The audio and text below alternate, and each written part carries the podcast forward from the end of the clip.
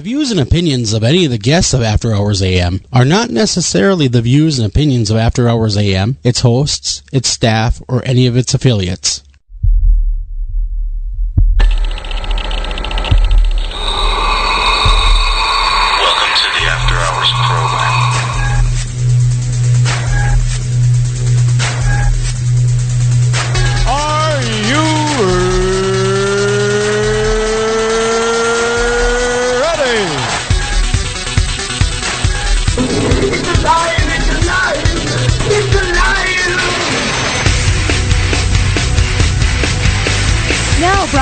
Live from the After Hours AM studio, Joel Sturgis and Eric Olsen.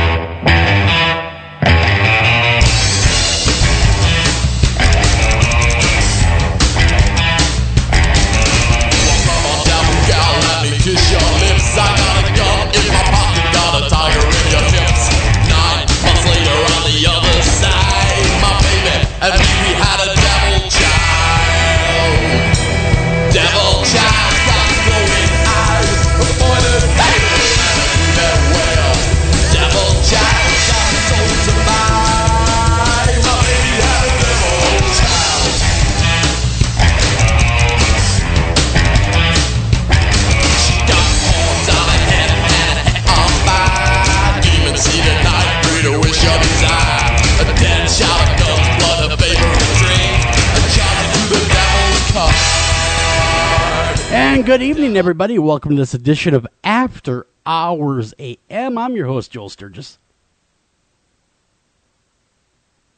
Is anybody else there? yes, you didn't turn my way. Eric Olsen and Dr. Clarissa Cole. Wow, you, you didn't hear anything. Cool. I could have said anything. I heard nothing. I could have been like, you know, that Eric, you know, he's he he, he has a rubber butt, and every time he turns around, he goes putt putt putt. You know. So. That would have been about the worst you could have said. well, that's my three-year-old's big thing today. You have a rubber butt. you know, you're nuts. You have a rubber butt. Every time you turn around, you go putt putt putt. That, that, she laughs for like ten minutes after that. So anyhow, getting back to the serious business of After Hours AM at hand, better known as the Three Amigos, of course, of true crime. And Erica, I know you got you got some news to listeners. I'd like to get to that right off the top, if you wouldn't mind. If you, if you feel like talking about it, I'd love that if you would. Oh, sure. It's all therapeutic. I certainly learned that. I, I felt that last week. That's for sure. When we were when when we were discussing it. Yeah. Uh, so my dad, who I've been talking about, who was in rather serious decline with the congestive heart failure, and then he ended up getting MRSA via a procedure, and he just couldn't. He couldn't fight it off. As tough as he was, even though he had just overcome pneumonia only a few weeks before that, and he just kept bouncing back, and that's what everyone keeps saying. God, we thought we was, he, he would bounce back from that, but no, it was just too much. He, his heart was too weak, and um, all the organs ended up going, just all, you know, kind of all the stuff you would anticipate, and he did pass away on Saturday. It was very sad. It's really hard. I keep having the waves of uh, sorrow that apparently lots of that apparently is the norm. Everyone keeps saying, "Yep, that's how it goes." You get a wave coming through, and then hopefully it's gone pretty quickly. And other than one super major meltdown, I think it was two nights ago. That is how it's worked. It's just been a quick Yeah. wave. I'm very sad. Something triggers it. And then I'm all right. And often it's in the middle of a phone call. So I'm, I'm talking away. Then I break down and melt and sound like a blubbering idiot. And then I'm fine again. It's bizarre. So, yes, the service is tomorrow. And uh, we've kind of been gearing up for that as far as what happened. Uh, obviously, we did not want that result. Um, that's that's the bad part. Uh, but on the other hand, he was 84. He had an amazing life. We were just commenting amongst ourselves. We've heard it from lots of other people since we put the obituary together. I mean, wow, he did a lot of things, and we figured out he did visit actually more than a hundred countries in his life. Wow. He did a oh, lot of things, and he went to every Summer Olympics between L.A. and '84 and London. So, I mean, he was Mr. Olympics. He has his tremendous collection that I'm going to kind of curate and try to put together into some sort of exhibit. So there Sure. there are many things that we have to celebrate, and that's what we're focused on. This was a tremendous guy who touched a lot of people's lives, and you know you always want it to be longer. 84 isn't 94 and it's not 104, but hey, it is 84. Yeah. And almost all that time, for other than a very brief period, you know, brief periods really just in the last year of his life, he was he was quite functional. He had an excellent quality of life. He did all kinds of wonderful things. He really helped out with my kids. When my wife and I are super busy and doing our own things, he helped out until really very near the end, basically till he couldn't drive anymore. And that was only that was only the last year or so. And even Yeah. so, he was he was always there mentally, and um, uh, he was himself. So, and and last uh, I will say about it, so that we're not belaboring it. Um, when when the time came, we were you know we're at the absolute ground zero for such things. We were literally in the cardiac ICU of the Cleveland Clinic. That's like the best place in the world he possibly could have been at the time. And when that he wasn't in pain, um, he he came to. He had been sedated for the breathing tube. They stopped the sedation. They took out the breathing tube. We were all there, everyone but my son, who is in Finland. You've heard about him many times. He couldn't make it. They're coming in October. But other than him, who my dad did Skype with, Mhm. on Thursday, uh, last Thursday, which was kind of his last really fully lucid and all there day, which was a great day for him. Um, he, he talked to Chris. He saw the babies, the twins, and Chris's wife in Finland. So even though Chris wasn't physically there, uh, he was certainly there in spirit. But everyone else, all the other grandchildren, his other children, and um, really super close friend, the minister showed up. Um, he he did revive. He came to. He opened his eyes. He spoke to us. So it was like a it was like a bad lifetime movie as far as cliches goes. He died peacefully, surrounded by family and friends. He really only lasted a few minutes after they took out the breathing tube. And of course, again, it was very difficult, but we are focused on the positive because that's what he would have been. He said the last real words that he said to us that Thursday before we left Thursday evening was, I remain optimistic. I am calm. Uh, I, I'm ready. So I guess it's about as good as it could have been given the terrible result that we lost my dad. Yeah, and and, again, Eric, um, all of us give our condolences, and there has been an outpouring from the listeners as well. I want to thank everybody for that, and thank you for keeping Eric and, and his family in your prayers and and uh, really caring. You know, we, we we actually have listeners that care, and that's great. That, that's the great part about the show is they're invested in us, and, and we're invested in them. And, and when something does happen, they really are there to kind of, you know, cheer us on or or tell us, you know, hey, too bad, things like that. So we're we're blessed that way. And, and uh, again, your ma- your dad was an amazing person, amazing man. He also raised an amazing son, you Eric. Oh, and, and uh, so he he touched a lot of lives and uh, is continuing to do so both through you and his grandchildren. So and now great grand and great great grandchildren. So again, our deepest condolences. But uh, we will Thank you. move on from that because you know, like you I said, made it through that. you did. You you did. breaking up once. You did. You you really did. Uh, you know, and uh, man, again, deepest condolences, and we all are here for for you, and uh, we will continue to be there for you. So you know, Thank you. And for those who think it may be a little odd uh, that I'm uh, that I'm on this week, it, it's it's important to me. I really did. It's therapeutic. I wanted to kind of convey to everyone what had happened since we Yeah. we did talk about what was going on last week, and uh, I agree with Joel. You know, it's it's really nice to have people out there who do listen and who do care. That is a wonderful thing, and I do appreciate it very very much. And we are so committed, and we said this last week too, to really making these shows, these Wednesday and Thursday night shows, the best that they can be. And we're we're we've both been distracted. We've all been distracted by a lot of things, and I, I know you guys know how important a job Clarissa has. And, Oh, yes. you know, she's got a lot of obligations. I mean, she is the real McCoy, working for the um, state of California penal system and and giving us her time in in what would otherwise be spare time. So you know, we've all had a lot of stuff going on, but we're absolutely committed to making these shows the best they can be, to promote them as best we can, to, and to really kind of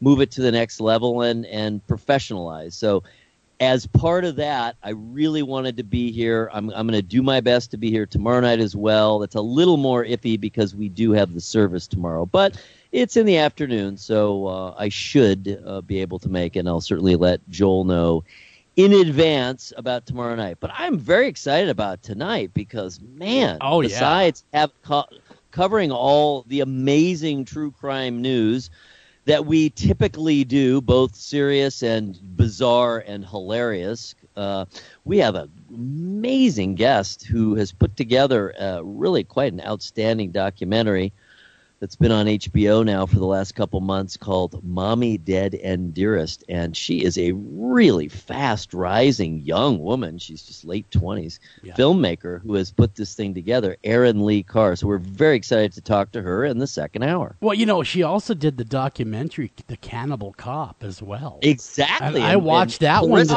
has covered that before, that And- case. So and it was absolutely, we want to talk about that as well. Yeah, definitely talk about that. And then tomorrow night, of course, get your rock and roll ready because we're having the Ghost Wolves on tomorrow night. I'm really Carly, the lead singer from the Ghost Wolves, will be joining us and talking all things paranormal and rock and roll and kind of going in that direction. I look forward to, that show as well. So you're not one of my that, that first day my new tongue, guys. I tell you, uh, I actually uh, hit my mouth right before showtime.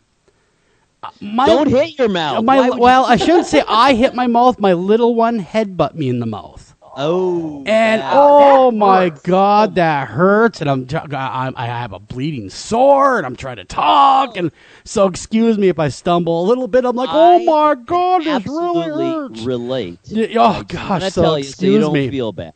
To Yeah. a headbutt from a toddler. Oh god, when Lily yes. was 18 months old, she didn't do it on purpose, but we met heads, and her hard little cranium Oh, literally hit, hit me in the forehead, knocked me over, and Oh, wow. almost, almost, almost knocked me out. Man.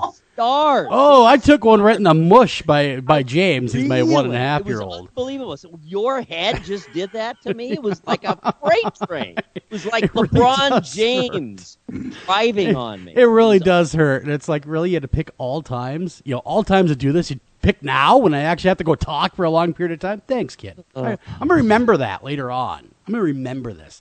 No, but you're You're right. just gonna like pop them in the mouth That- right before well, prom or what? No, Little no, ones have hard y- heads. Yeah, retribution won't. No, retribution won't happen. He's just he's too cute. He's one, so you know you can't seek rep- retribution on the poor boy. He doesn't know what he's doing. But anyhow, getting back to what I was saying, we got a couple of great shows lined up for everybody, but we're switching gears a little bit now. Uh, I've read headlines. Clarissa's le- read headlines, but the people have spoken. They love you more, Clarissa.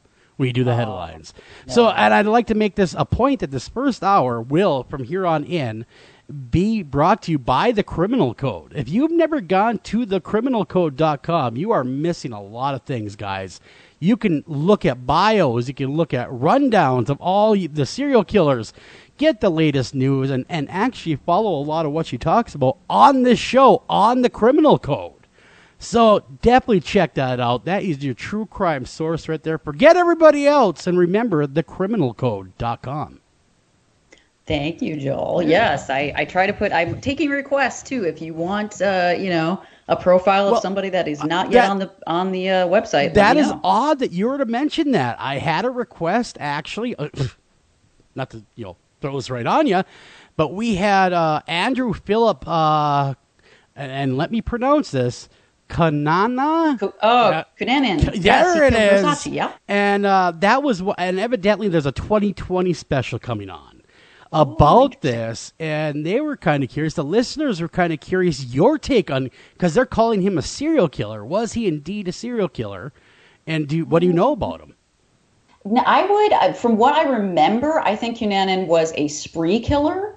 Which uh, is, is is kind of what I remember, and that is more typical of of guys, uh, well, and women who who go after a public figure like that. You know, like a Hinckley going after Reagan. Yeah. Um, they might take more than one person out in a short period of time, which you know people are saying that you know that's the definition of a serial killer. But um, the, a serial killer has to have a cooling off, a, a definite cooling off period in between, and I don't know if Cunanan did off the top of my head. Um, I know he went after Versace for some very specific reasons. Um, no, I would love to do a profile on him. Would Yeah, no, a- absolutely. I uh, yeah, that came across the old uh, Facebook feed. Curious about this individual.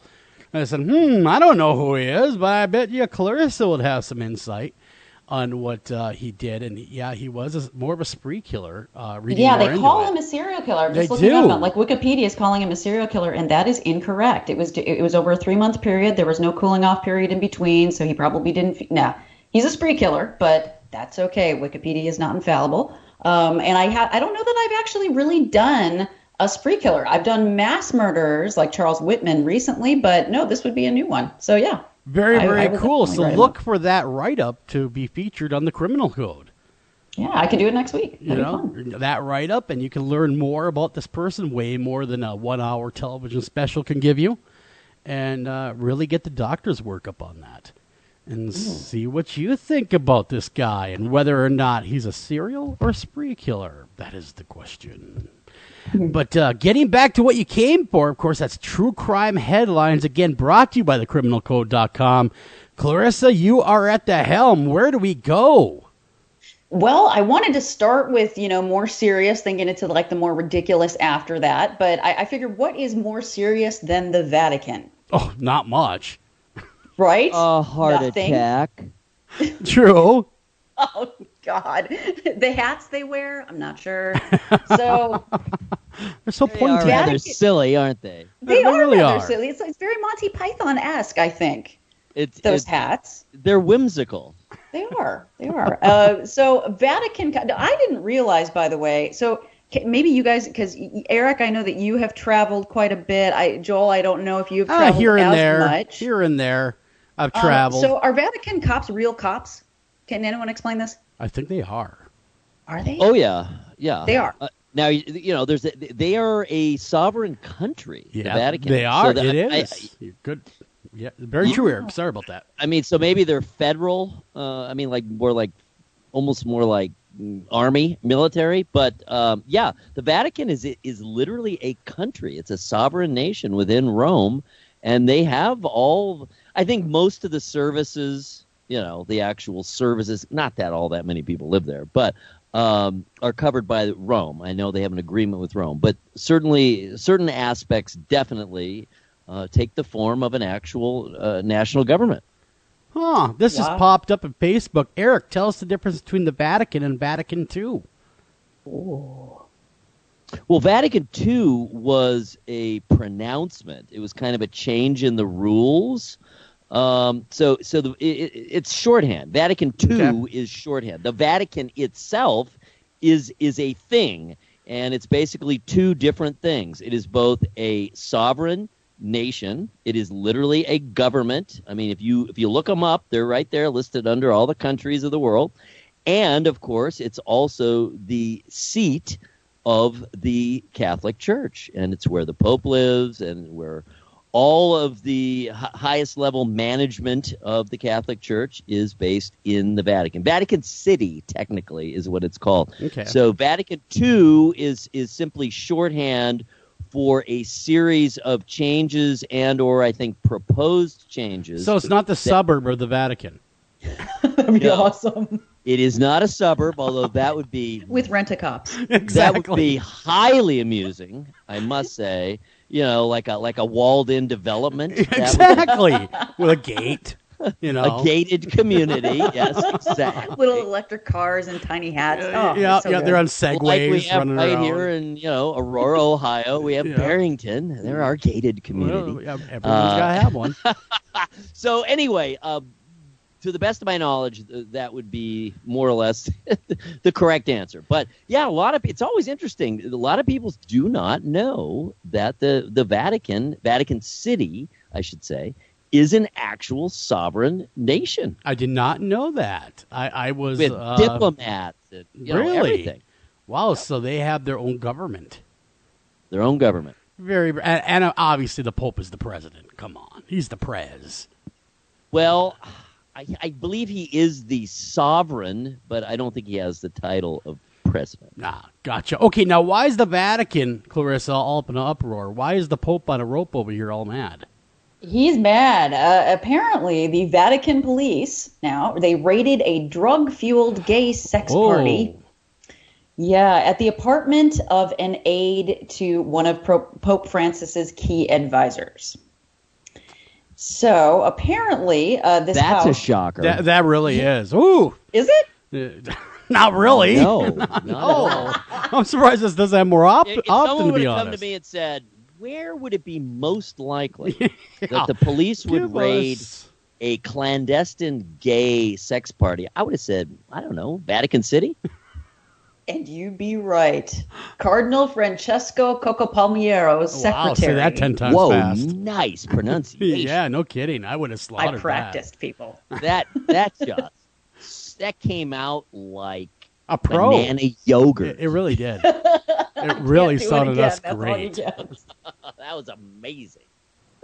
that it, apparently it belonged the house or that's his secretary and he had recommended this secretary for a promotion to bishop No, but I guess the prospects aren't looking so good now no, not after the sex gay party got with the drugs got busted up. yeah but you know what's interesting I, what i found interesting about this article is that they arrested the priest and they took him to a clinic for detox for the drugs right Sure. because he got drug charges but gay sex is not illegal in vatican city Really, I would have thought for sure that would have been like one of the big rules. I Like, I kind of thought right so too. below Since they're, like Eric, you're saying they could kind of make up their own, you know, on the fly. Rules. Oh, by the They way, can. it's not illegal anymore. We just repealed it. a, a, a super brief um, sidelight here, just to just to clarify. Here, here, here we go. The politics of Vatican City take place in a framework of an absolute, theocratic, elective monar- monarchy. Man, does that sound like a bunch of contradictions in terms? It really In does. which, in which the head of the Catholic Church, the Pope, exercises ex officio supreme legislative, executive, and judicial power. Wow, he does it all. over Wow. the state of the Vatican City. That Boy, explained the hat. are certain U.S. presidents jealous? They really are. I can think of one that'd be really jealous. Really jealous. They're very jealous. Like even turning more orange. All right, back to the story. So- sorry about intervening there. Back to the story. Here you go. well, no, I mean that's that's presumably it. I mean, this guy is he's going to detox, by the way, for the third time. Oh, and yet they, they, they still said like wanted to promote him to bishop, even though he clearly had some ongoing Yeah, issues. he- But, he- he but this some- party may do him in. Well, kind I, of- I, I'm thinking it probably will. I, I, I don't Yeah. see him getting past this. I mean, maybe into I the New York Post after all. It did, which is kind of strange. So I'm thinking that that is probably the end of the road. Although the Catholic Church likes to sweep things under the rug too. Oh, they, so. they they might they might do that. a Getting time harder and harder to do that. It is. It is with cell phones and all. Well, I assume you guys have heard one of. Also, I, I thought that's what this story was going to be about. One of his absolutely top advisors. I mean, tippy, tippy, tippy top. Um, a cardinal from Australia, or I should say, the cardinal from Australia, has now had to go back to Australia to face criminal charges What? of child abuse. What? Oh, is that Pell? Is that what Wow. we're talking about? Pell, yes. Cardinal Man. Pell? Yes. Pell. That that he has had to literally physically go back to Australia to that face these char- criminal charges. It is no joke. that- But that's, I mean, thank goodness that one person is finally facing actual criminal charges. This is, I have never understood this, that when, you know, all these sex abuse scandals, especially that happen over, over here, Yeah. and they never have to, why No. are they not being arrested? Why is the Catholic Good Church question. allowed to give them some sort of treatment and reassign them? It makes no sense. Finally, someone's going to face Yeah, some good- justice. Good, question. I, I would have thought for sure he would have ran to Vatican City to Mm-hmm. seek asylum. Well, he was there.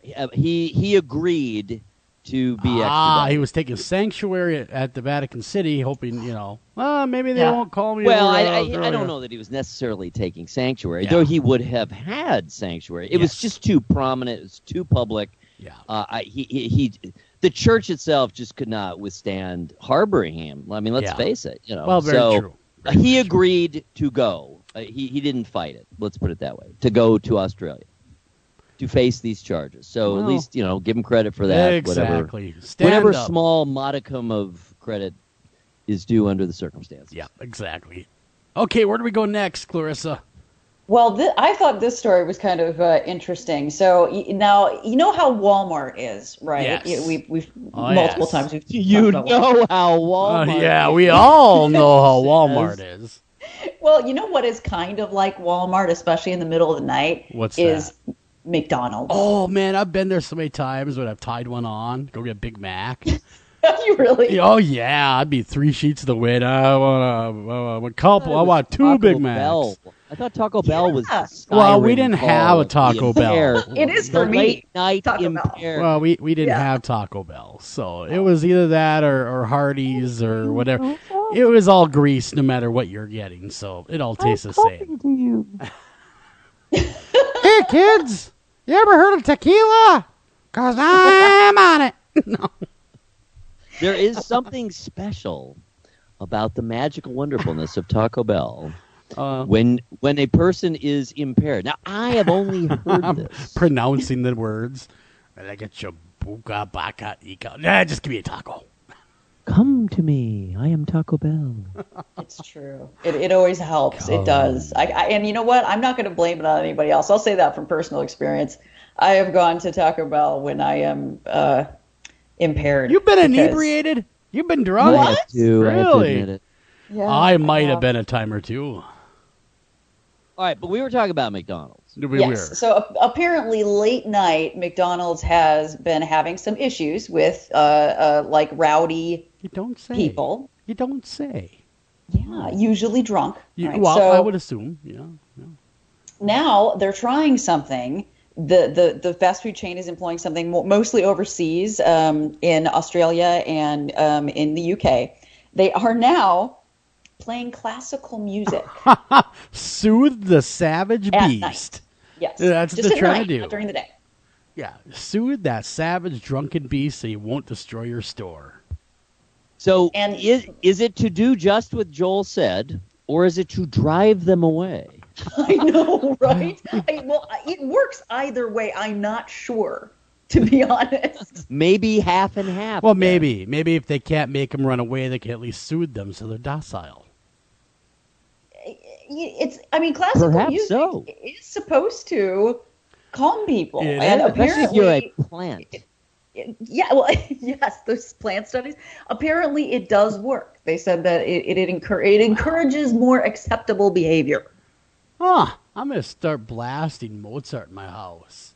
That way my little heathen children will start listening to me.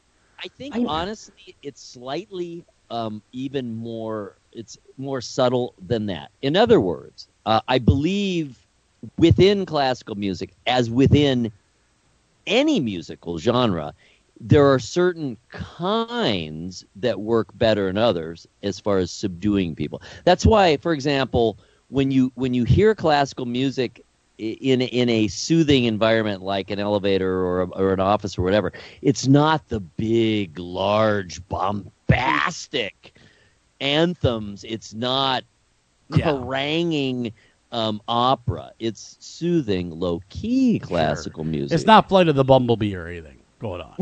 No, it is not, and it's not Flight of the Valkyries or whatever. Which would be Yeah. awesome. Yeah. It's it's it's not Wagner. It's it's the low key nocturnal tunes. Man, maybe I should played. start playing that as bumper music on the show.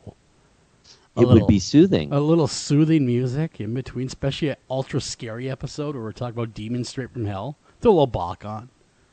You know. So let's, for example, and I, and I know we don't want to, you know, beat this one either, but for example, they, if you one of the one of the sources of classical music that many people not particularly familiar with classical music do have in their minds is the Disney movie Fantasia. That is right? true. Ah, yes. Yes, that of soundtrack. I mean, almost everyone has seen that, even if you're not a big classical music fan. So think about the different segments within that.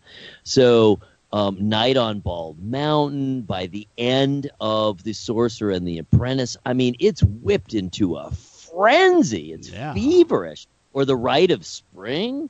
Uh, Stravinsky's. So those are like really kind of clangy, loud, Sure. blood boiling in, in a positive way uh, music. So you wouldn't Yeah. use that. But there are other pieces in there that are very calm, very soothing, very low key, and those are the ones that you would use. Oh, well, So very, that- so- very interesting. But we got to go to break, and I guarantee there is no classical music in the break. So, you know, we come back more headlines brought to you by the Criminal Code. Don't go anywhere. Be right back right after this.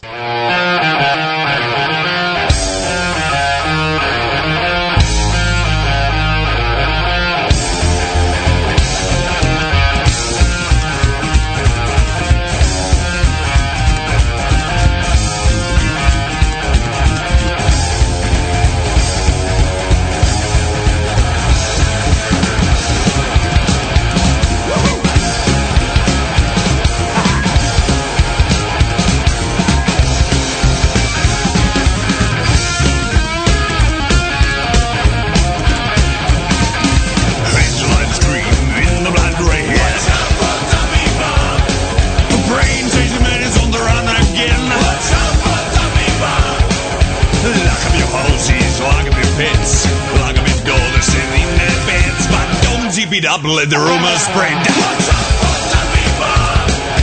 Don't you try to catch my blind!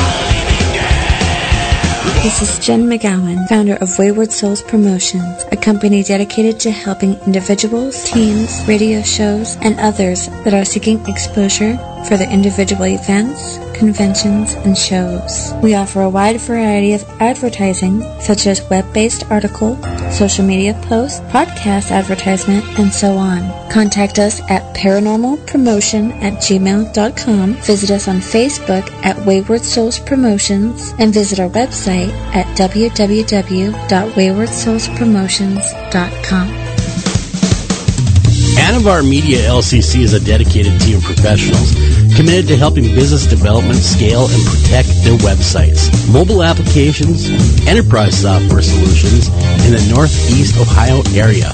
Locally owned since 2012, our client-centered values truly sets Anavar apart. Contact us today to learn how you can get 25% off your first project.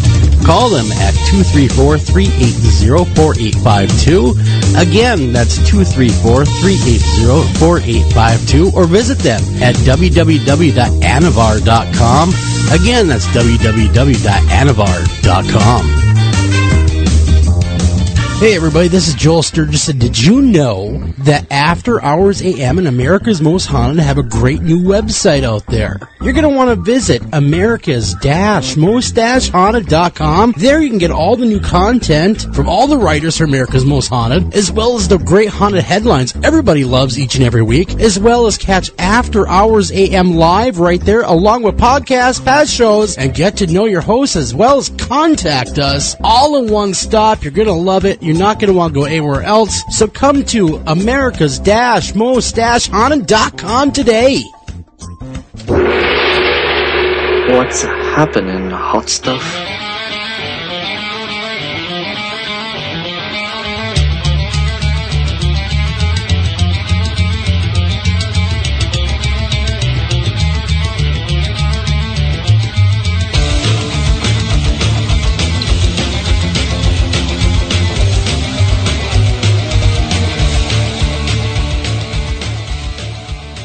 And welcome back to After Hours AM, the Criminal Code. And this next half an hour of true crime headlines is brought to you again by the Criminal Code. And of course, for all your true crime needs, stop on over to thecriminalcode.com. It is now 10% duct tape free, so you don't have to worry about that. No one will kidnap you there. And with us this evening are me, Eric Olsen. That's right. And Dr. Clarissa Cole. There we go. And I am, of course, Joel Sturgis. and we are happy to I'm just kidding. Uh, I, you know, I was trying to soothe everyone into there, like the like the Mozart we were talking about. See if that actually worked. If I came in with a very nice, soft monotone voice, you're getting very sleepy out there. Very. s- No, you're not. okay, no, let's let's move on. Wow. I feel like I'm on NPR or something. That was very. You are. That was that was. no, I I love NPR, but that was yeah. Yes, I love NPR. Uh yeah, uh getting back to what people want to hear, true crime headlines. Let's hit her again. Where are we going next, Clarissa?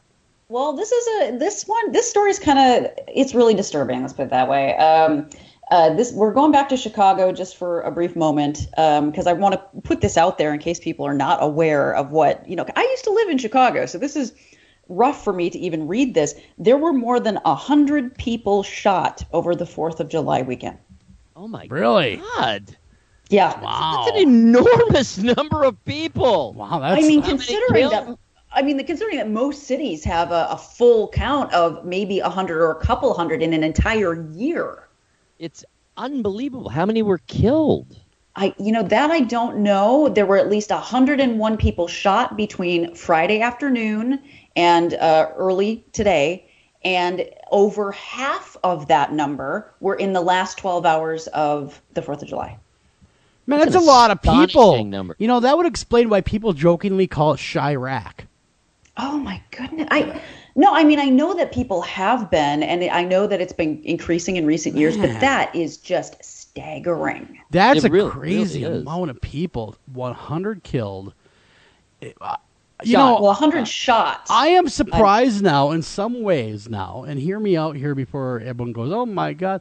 I'm surprised that they have not put Chicago under martial law yet, with how much violence is there. I Well, really the am. president was threatening it. yeah. Y- you know, I, I was just really surprised that they have not actually pulled the trigger, so to speak, and made them martial law state, where you know this is until things get sorted out, this is the way it's going to be. Curfew, Well, the whole and, bit. and the Chicago police are releasing statements like, we have to change the underlying cultures. Yeah, I think we've gone way past that, okay?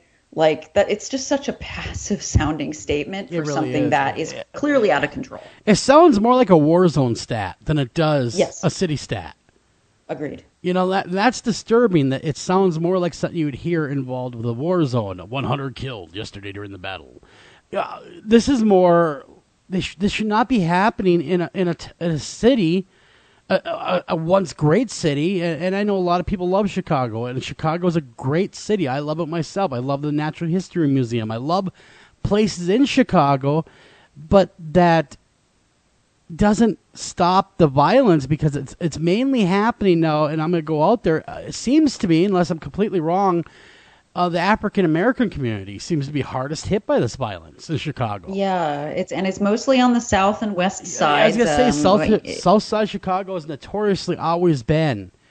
Uh, even when I used to go there as a young guy, to to I used to love blues music, and I used to go see uh, Jonny Lang there. Happened to be a friend of mine. He was from this area, and they used to call him Kid Jonny Lang. I don't know if you guys ever heard of him, but I go course. see him, and he'd go play at these clubs in South Side of Chicago, like the Blues Factory and stuff like that wow, it was it was a really really touch and go place to be. Uh, you know, it was just the violence that you could hear gunshots outside while they're playing. It was really a surreal time.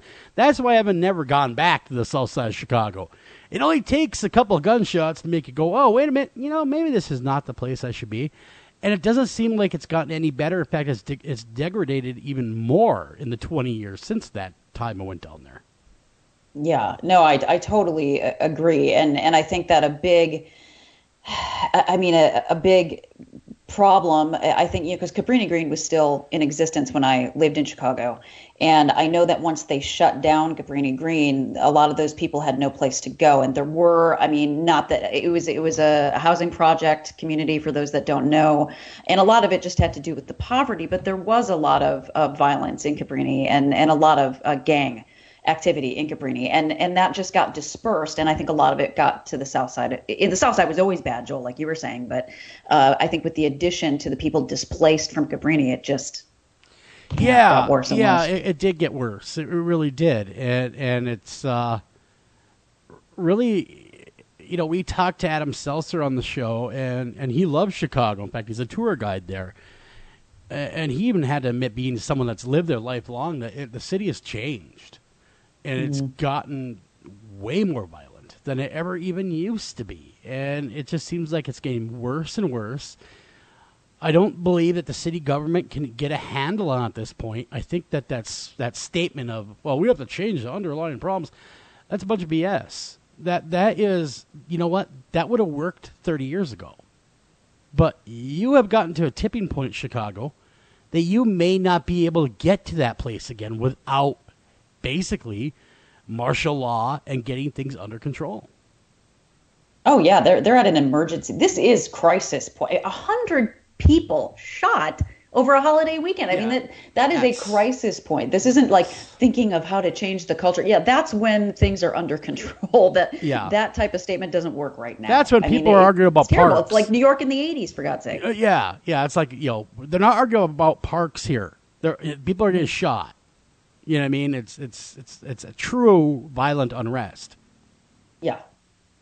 Yeah, I couldn't believe that. I, I, you know, I was looking at the headlines and I thought, well, that, you know, when they said 100 people shot, I thought, oh, to, I, I don't know why, but I thought to date, you know, this yeah. year, Oh no, no, no, no. Um, let me Google that quick. Uh, we have time, right? How many people were shot in 2016 in Chicago?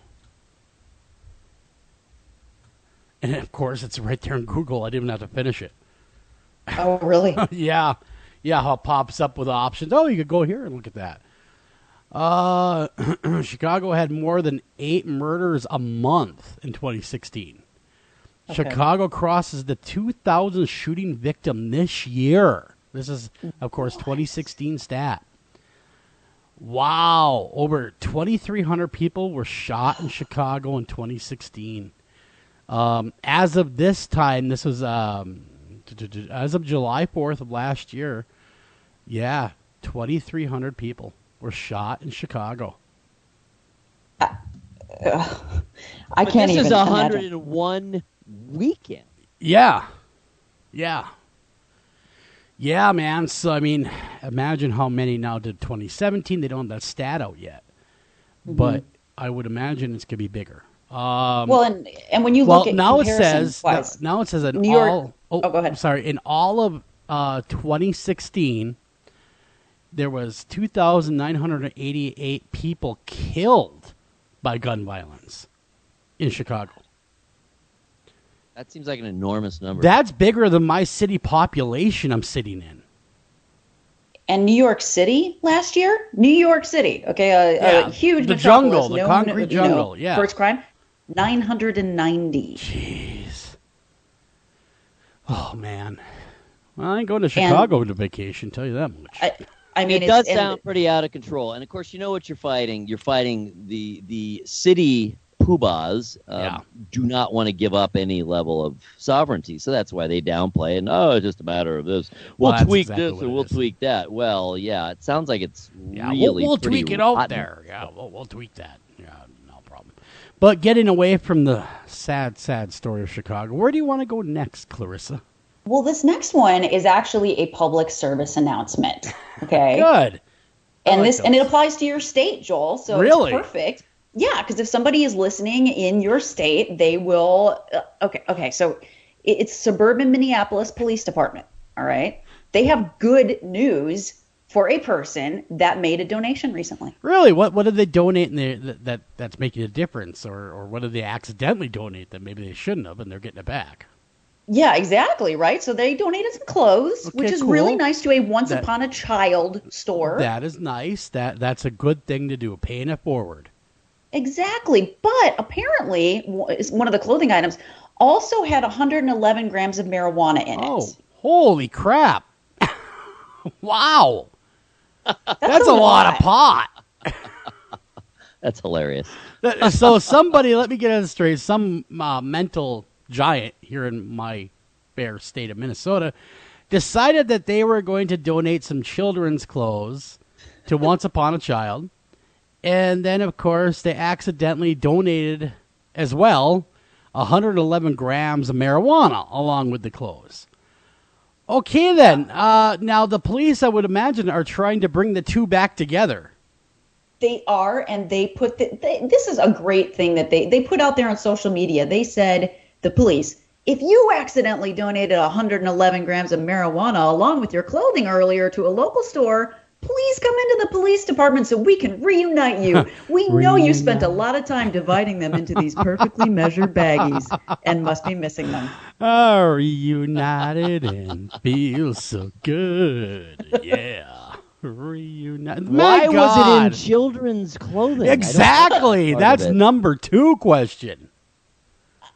I that is I have no idea honestly. I mean, who would think to look there? Did somebody like bag it all up all perfectly, and then they're like, "Hey, the in-laws are coming for dinner. Quick, yeah. hide it." yeah. And Hide it. Hide in the kids' clothes. They'll never look there.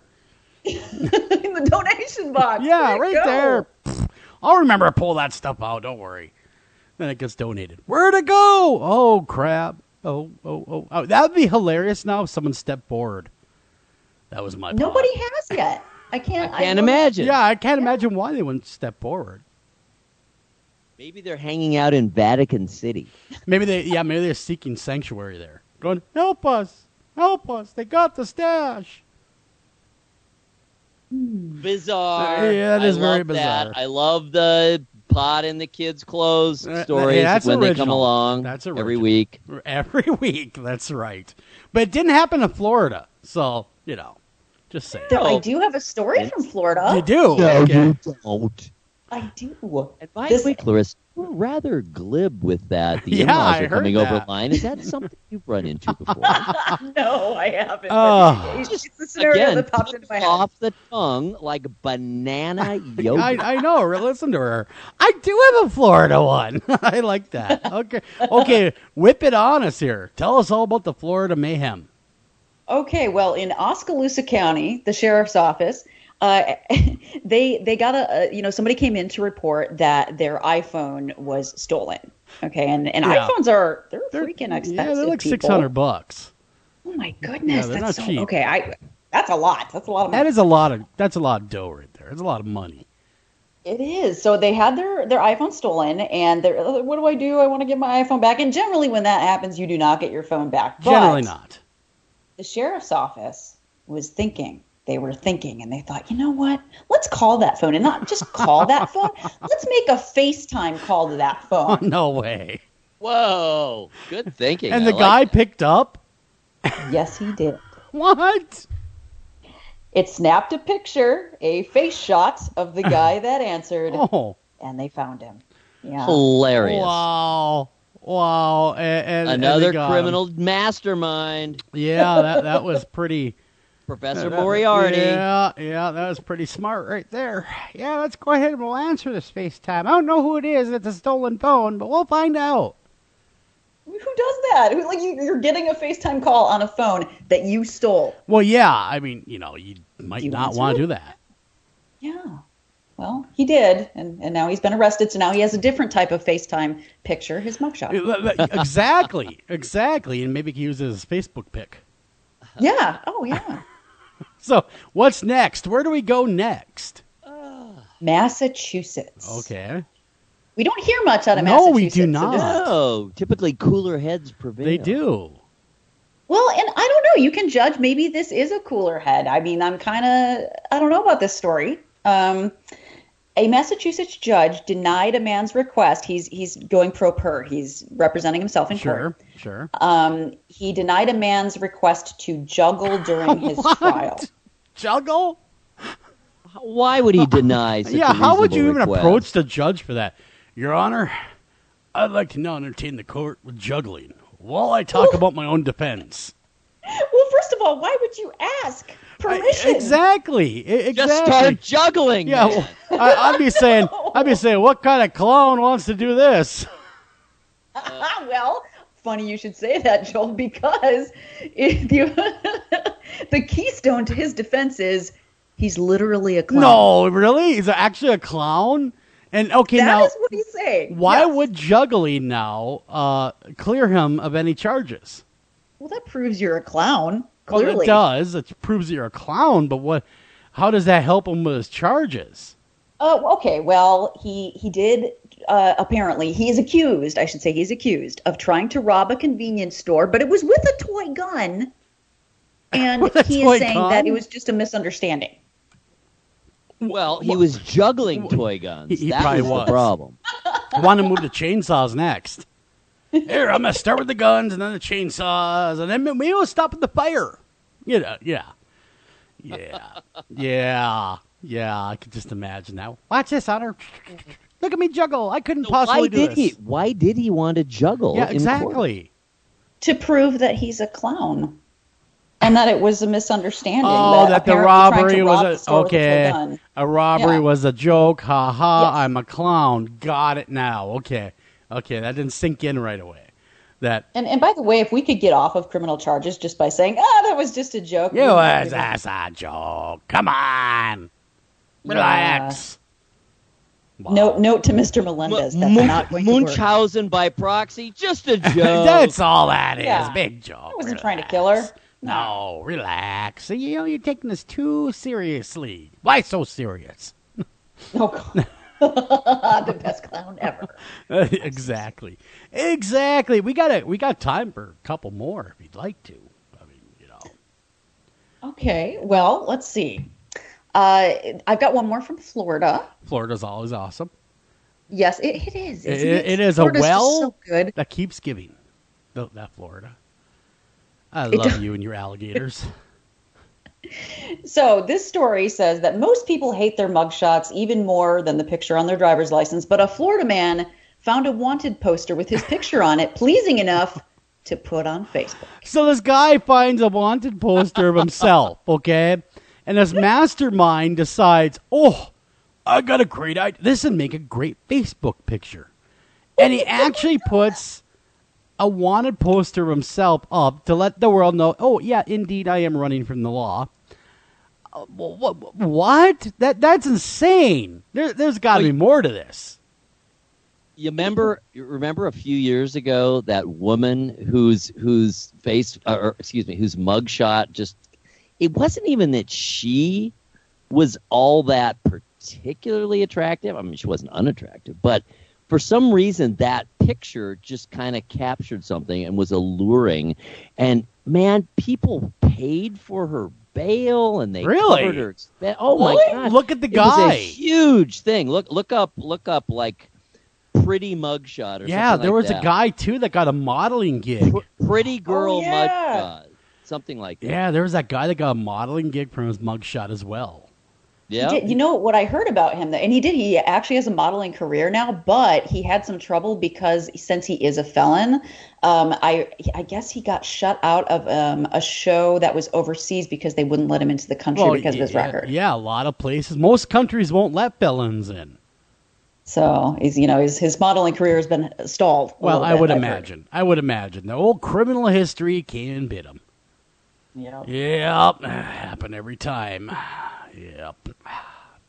So this Florida guy, I mean, I'm looking at I'm looking at his wanted poster, and I mean, the picture's not bad. No, he's I guess. smiling. He's smiling, and uh, you know he's got a bit of a, you know, he's he's definitely looks old for forty one, if you ask me. He does look old. And- and nice blue eyes, but yeah, know, he's looking yeah, a little you know, older He's looking a little, little haggard, and, and he's uh, you know five foot six, which is a short little dude. You know, Oh, he's only five six. yeah, he- he's just a little short guy. He's just fun sized. Is all he is. He's a fun sized criminal. And and he decided that I got a great idea since I'm so fun sized and all. I'm gonna show people how tough I am. I'm gonna put my You want to hear something interesting I about do. fun size? I do. I Yes. I was I was reviewing here. I found the the pretty girl mugshot I was looking for. Um, the the uh, there she is. But there's actually a number on here who are classified as pretty girl mugshot. Anyway, I was reviewing. I'm trying to remember why this was, but I was looking at a very long list of mafioso or presumed mafia affiliates from Las Vegas in the 50s. Okay, so kind of the original wave Sure. or near the original wave of mafioso, you know, running the town Yep. in the 50s. Every single one of them, and I'm not kidding, this was at least two, three dozen names that I saw and descriptions, every one of them was five seven or shorter. They're just little guys. They're little they were. Italian. They were Italians who came from the East Coast Yeah. to. Uh, But you know, Eric, you're like Vegas, you're like six foot. mid-century. You're like six foot ten, right? no, no, I'm six one. I'm I'm not particularly tall. Oh, you got me by- remember, by an remember, inch. I am the low end of the tall scale. I'm the bottom of the tall. I'm the smallest. Yeah, of yeah, the yeah. tall. You, you got me by about an inch. I was gonna say, I think you're tall. I met you in person. You're tall. I'm the smallest on the of the tall, tall. scale. Yeah, and I'm smack dab on the average scale at six foot. No, you're above. no. Am I- average. uh, it's actually shrunk. Really? It's like five ten. I think five nine, About five ten. 5'10". Yep, Really? 5'10". Wow. Yeah. So I'm above average in something for once in my life. Are absolutely above average. And Yes! For women, I think it's what five four maybe. My wife I- is five foot even. Really? Oh, yeah, No, I'm ver- I'm very short. tall for a woman. I'm definitely are on tall. the. Yeah, I'm a five seven. So Well, yeah, you'd be. A, Oh, you look taller than that. You'd be a giant compared to my wife. Like I said, she's five foot even. But I man, think you were wearing. yeah, boots. you make. I her- was I was I her was wearing boots. I was wearing heels. In heels, I'm like five nine. I usually I can look most honestly uh, wearing heels. I can usually look most guys straight in the eye. So Eric, you were Ah, still gotcha. taller than me. Gotcha. So, so you wear the heels now to, so you're on the same level with the guys. Am I correct when you're working? So there's no, you know, looking down on you.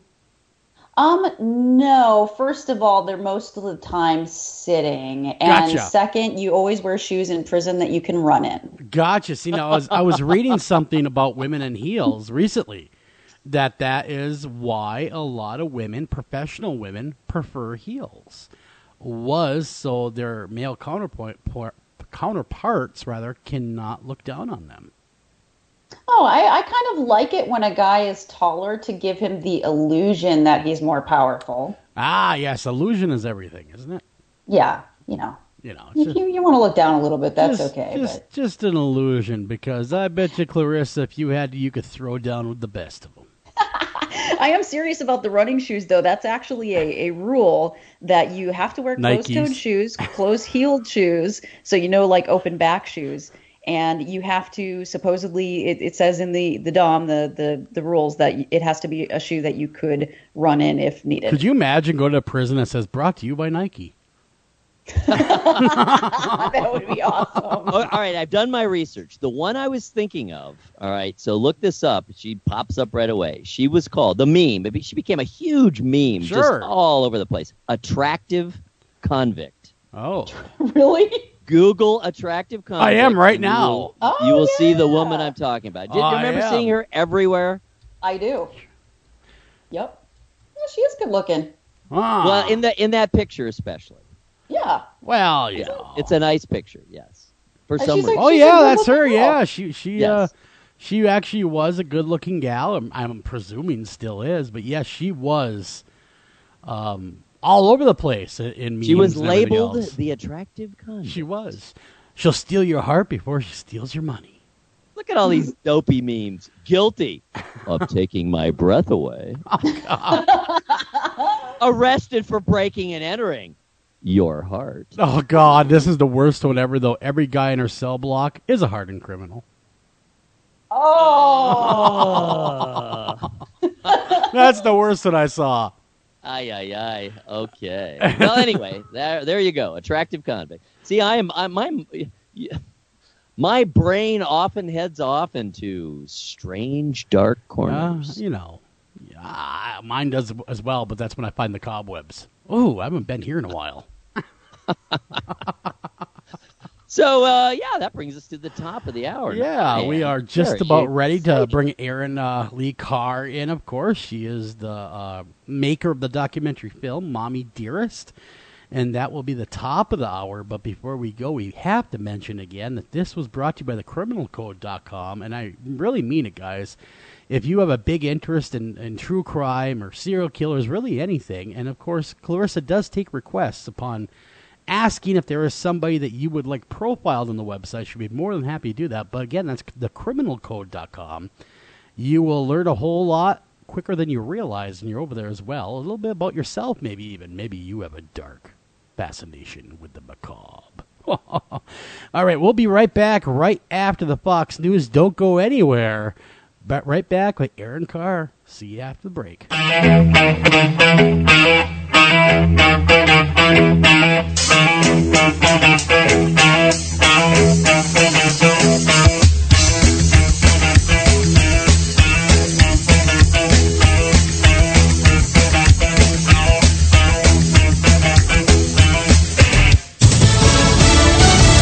A warning to North Korea and China. I'm Chris Foster, Fox News. It comes from United Nations Ambassador Nikki Haley at an emergency meeting about North Korea's latest missile test. Fox's Gernal Scott's live in New York. Chris, Ambassador Haley told UN Security Council members that North Korea's launch needs a decisive response. Time is short. Action is required. Haley says North Korea makes the world a more dangerous place and cited its treatment of Otto Warmbier, who was held captive and returned to the U.S. in a coma before his death, as an example of its true nature. Haley says a strong UN response must not target just North Korea. We will look at any country that chooses to do business with this outlaw regime. Haley says that includes China, which openly trades with North Korea, Chris. Well, thanks. President Trump's about to land in Poland on his second foreign trip in office. Live in Warsaw, here's Fox's Simon Owen. Uh, Chris, when President Trump slammed NATO members earlier this year for not spending enough on defense, one of the few countries he wasn't pointing the finger at was Poland. This country, next door to Russia and concerned about Russian aggression, is one of only five NATO members meeting a target to spend 2% of GDP on defense. Poland's government is roughly on the same wavelength as the president. It's more conservative than many European administrations. The president likely to receive a warm welcome. Chris? Simon Owen live in Warsaw, Poland. Thanks. If you count up until this morning, more than 100 people were shot over the long holiday weekend in Chicago. Police carried out a series of gang raids. Chicago police did it by selecting their targets primarily on the east and west sides of the city. All told, cops made 58 arrests, confiscated seven guns, and turned up 500 grams of heroin and crack cocaine. The vast majority of those swept up in the raids are being hit with felonies. Dakari Turner, Fox News. Fair and balanced. Council. At the closing bell on Wall Street, the Dow pretty much flat, down uh, about a point. The S&P up 3 today, the Nasdaq up 40. True Religion Apparel files for bankruptcy. The company's jeans were more popular about a decade ago. Some firefighters are racing from one wildfire to another as more and more pop up throughout the West. The Southwest, mainly Arizona, is the most active area for fires right now, and the nation's number one firefighting priority is called the Burro Fire. It's east of Tucson. Homes are threatened there. Robyn Broyles with the National Interagency Fire Center says they expect monsoons to head to the area by early next week. We expect to have some significant wetting rain in the southwest, but as those systems dry out, as it moves across the west, we are probably going to be experiencing some, some dry lightning with those. New fires popped up in Colorado as well as Nevada. Parts of the Great Basin area, including Nevada, Idaho, and Utah, are seeing extreme heat for the rest of the week. Jessica Rosenthal, Fox News. Happy birthday to the world's most famous meat in a can. If you think spam is just junk email, you're missing out. You ham, you say spam. There have been commercials for decades for the meat in a can, but this is Spam's most memorable moment. The Monty Python skit featuring Spam, the meat that became famous helping feed soldiers in World War II. It's now 80 years old, introduced July 5th, 1937. But many do. More than 7 billion cans sold. Don't make a fuss, dear. I'll have your spam. I love it. He should go to Hawaii, where per person they consume the most spam in the U.S. Even have an annual Spam Jam Festival. Dave Anthony, Fox News. Venus Williams makes it into the third round of the Wimbledon tennis tournament in England. So is the defending men's champ Andy Murray. Two-time champ Petra Kvitova is knocked out though. She's working her way back from being cut by an intruder at her home last year. I'm Chris Foster, Fox News Radio.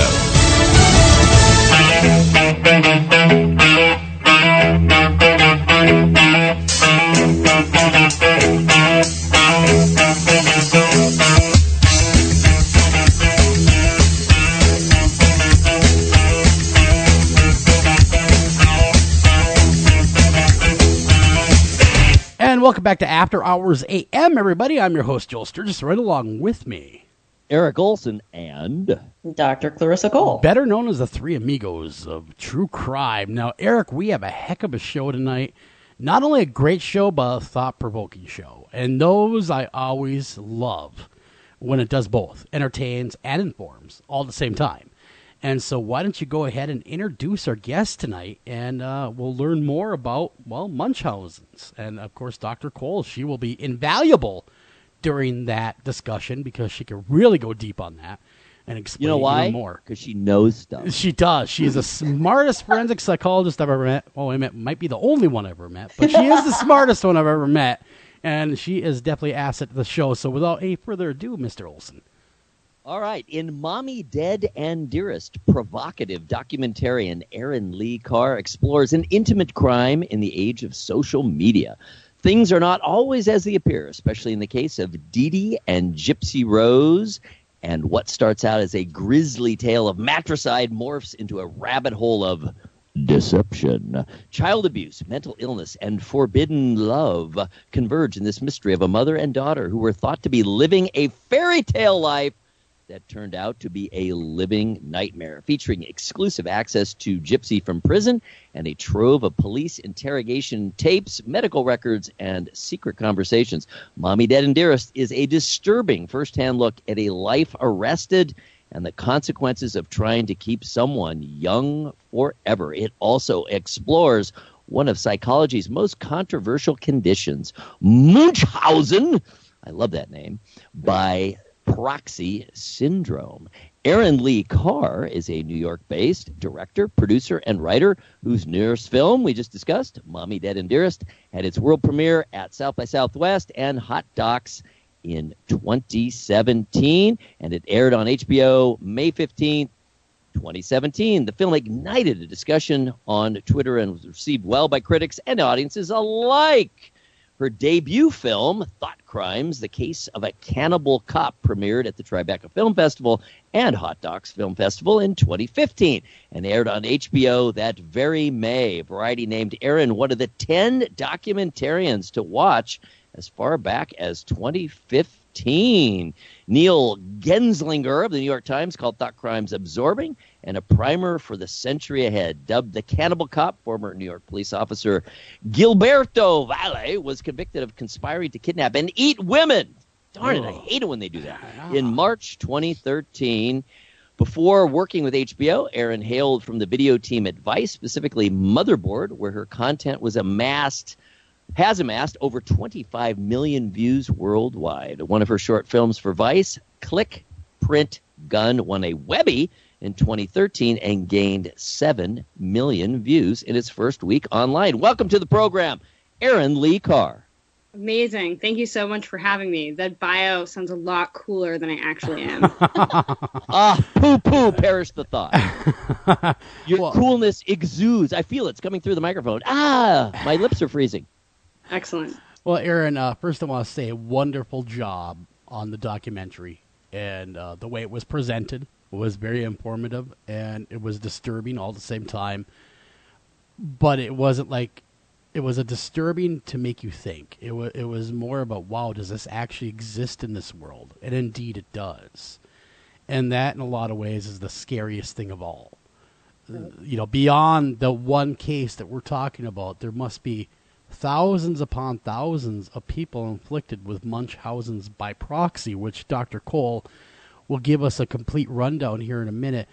Um, but I can only imagine gearing up to do this documentary and looking into this disorder. Were you shocked at how how common it can be? Yeah, I mean, I, you know, my first introduction to Munchausen by proxy was The Sixth Sense, M. Night Shyamalan's film. You know, Yep. you have that, like, uh, uh, Mischa Barton character, and you there's that iconic her sort of under the bed, and she's been poisoned, and so I had never, I hadn't really thought about it since, and so when I started looking into this case, and it was, you know, inferred that there was a potential disorder, the fictitious, excuse me, um, fictitious disorder, Munchausen by proxy, I just like I could not stop thinking about it, researching it. Um, but you know, it also was a lot and super super heavy to sort of contend with. I, I could only imagine, and, and Clarissa, you know, uh, of course, we'd love to ha- hear your thoughts on the disorder and and who it really affects. Uh, typically, um, Munchausen's is seen uh, more typically in women than in men. Um, but I, you know, I think that part of that might be due to the fact that women are are more more typically the caregivers um, of of the children. So I don't know if you know more men staying home and taking care of the of the kids if that is going to change over time. But uh, Munchausen by proxy. So Munchausen's is actually so there's two versions. There's Munchausen's and Munchausen syndrome by proxy. Munchausen syndrome is actually um, where you make yourself sick. Is that what we used Uh, to call a hypochondriac?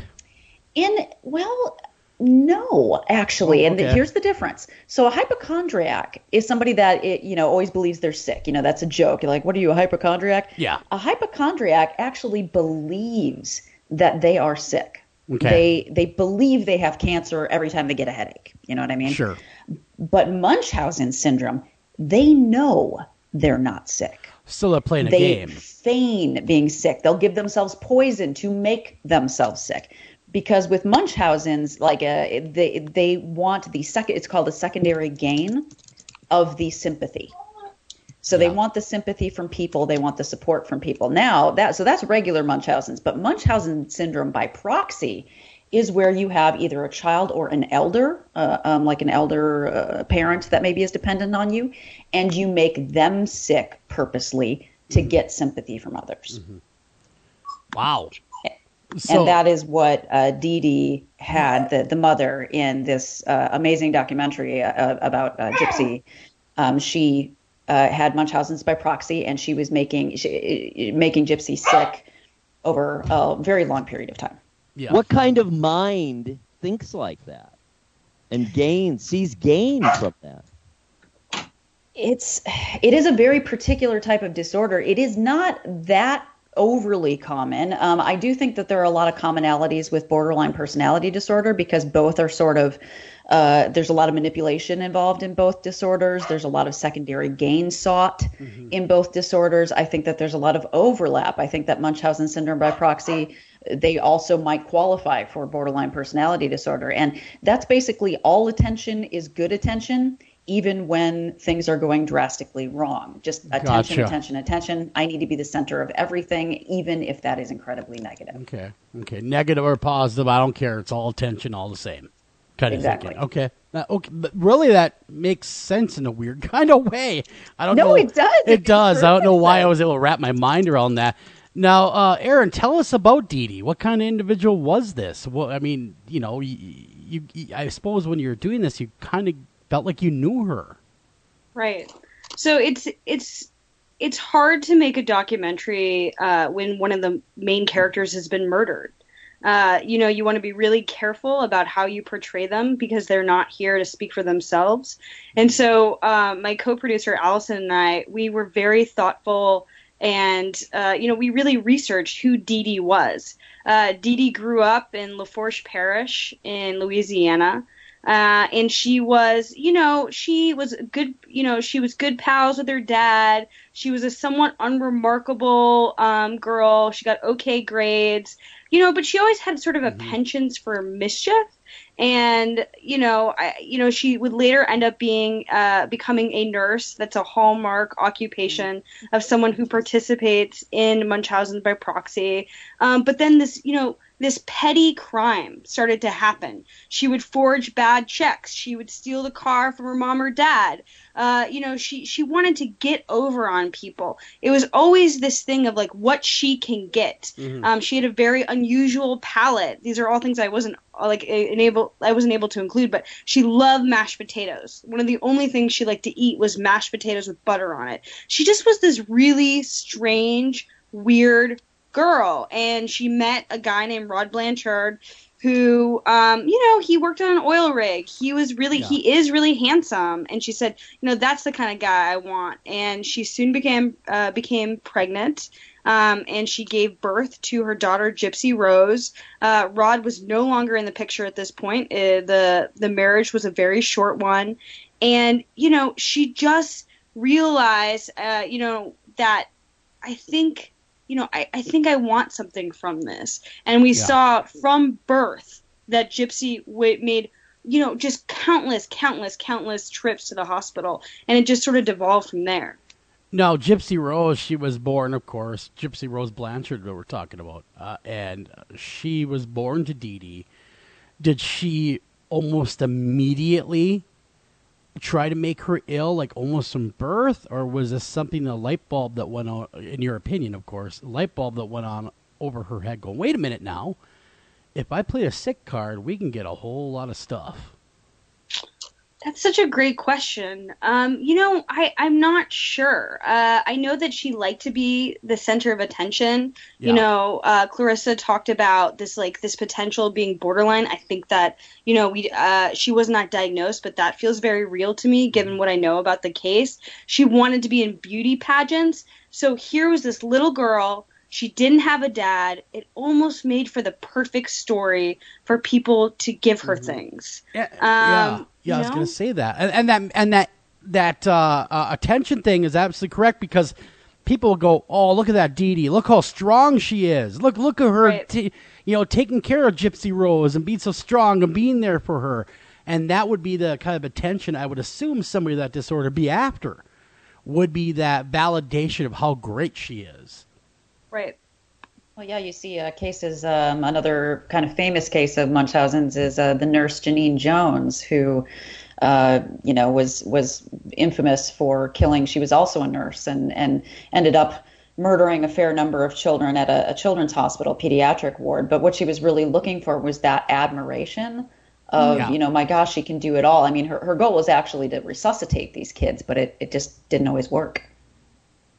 I something that I looked at for a long time was uh, the Salt Mom case. Are you guys familiar with that?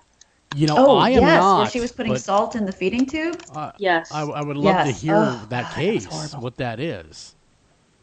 Yeah, it was Lacey Spears, um, and she was convicted, but allegedly she was poisoning her son uh, to death. His name is uh, Garnett. Uh, by slowly increasing uh, salt in his feeding tube. Wow. Uh, you know, I- think that for me, it seems like these are these are rare cases, but people who get involved, people who are involved in Munchausen by proxy, you know, the the subject or the victim doesn't live. So we Mhm. don't know about these things. The fact that Gypsy Rose Blanchard is alive today, um, you know, that is part of the, you know, the craziness of the story. It could have happened. It could have ended very well with her, you know, with her mom murdering her. That's where it was headed. Well, exactly. Now, now here's the thing, though, is when Gypsy Rose was being manipulated by Dee Dee to play sick, and, and indeed she was, and we'll get to that later on, play sick, they were given a house by Habitat for Humanity, trips to Disneyland. There were a lot of things because of Gypsy's alleged illnesses that she got monetarily that quite honestly she was a scammer like we kind of alluded to earlier at heart i mean it was just another scam that's the way i looked at it anyway Totally. Um, you know, I think it. I think it started off when they were uh, they were displaced because of Hurricane Katrina, Gypsy and Dee Dee, and they were given a. They were given basically they could stay in a like a hotel, uh, basically, you know, that was trying to help victims of Hurricane Katrina. And I think a light bulb went off above Mhm. Dee Dee's head, and she was like, "Wait a second, yeah, yeah. I can." I Cha-ching. can turn this into something. well my question to you though is how the heck did she fool all these medical professionals Yeah, I, mean, you would have thought there would have been checks and balances in place for this very disorder to look out for it Man, I can't get I can't get antibiotics for a sinus infection in the winter. I swear. Yeah. I, it's true. I don't know how these people do it. Like I, I- you did mention that one doctor in the documentary though that that did think it was Munchausen's. Yeah. Yes, definitely. Um, so the question is, you know, how did she fool the doctors? Anytime we've ever shown the film, anytime uh, people have asked me about the film, this is the huge question. Why on earth did doctors believe Yeah. Dee Dee? Um, and for me, you know, as far as I could find out, basically, doctors, uh, especially in pediatric units, they have to believe what patients are telling them. Um, they're trying to figure something out. And the, the huge thing here is that Dee Dee was giving Gypsy medication that supported some of the symptoms that she was reporting. There was a stolen medical pad underneath their bed. They shared a bed. Um, and it seems like she was getting medications and then, you know, basically feeding them, force feeding them to Gypsy to, you know, to when they got to the doctors, So she sick. was she was Yeah. drowsy, she was salivating, she could barely talk. I mean, it's it's it's totally unthinkable. Now, what diagnoses was Gypsy? uh, uh, You know, uh, what what what was she given for diagnoses? Because quite honestly, as you'll learn later on, these diagnoses were not what they all seemed to be, and were weren't even real. But for the time being, what was she screaming at the top of the ropes to you know to tell everybody to make these doctors believe that she had these very serious diseases? You know, I think it all started off with that uh, Dee Dee told doctors that she was a leukemia survivor. Uh, that you know she'd been through a lot of you know she'd had a lot of medication. They needed to be careful. Uh, a big one was that she had epilepsy. She was given uh, the drug Tegretol. Uh, Gypsy was given the drug Tegretol, which made her teeth fall out. And a lot of the medications, it just was you know a snowball effect. It Yeah. affected her in different ways. Uh, and you know, the huge claim was that she had muscular dystrophy, that she couldn't walk, that she was wheelchair bound. Uh, and then we talked to a doctor, uh, Bernardo Flasterstein, in the film you see, uh, and he says, you know, I was I was you know looking at her, I was surveying what was going on, and for somebody who had muscular dystrophy, there would be almost no muscle uh, in her legs, and through the MRI, it was like you know her muscle mass is fine, it's normal. So he had a big suspicion that you know she could walk. Um, he wrote it in a paper. Uh, he wrote in his notes. He sent it to her her general practitioner and said, "I think that there's this is a potential case of Munchausen by proxy."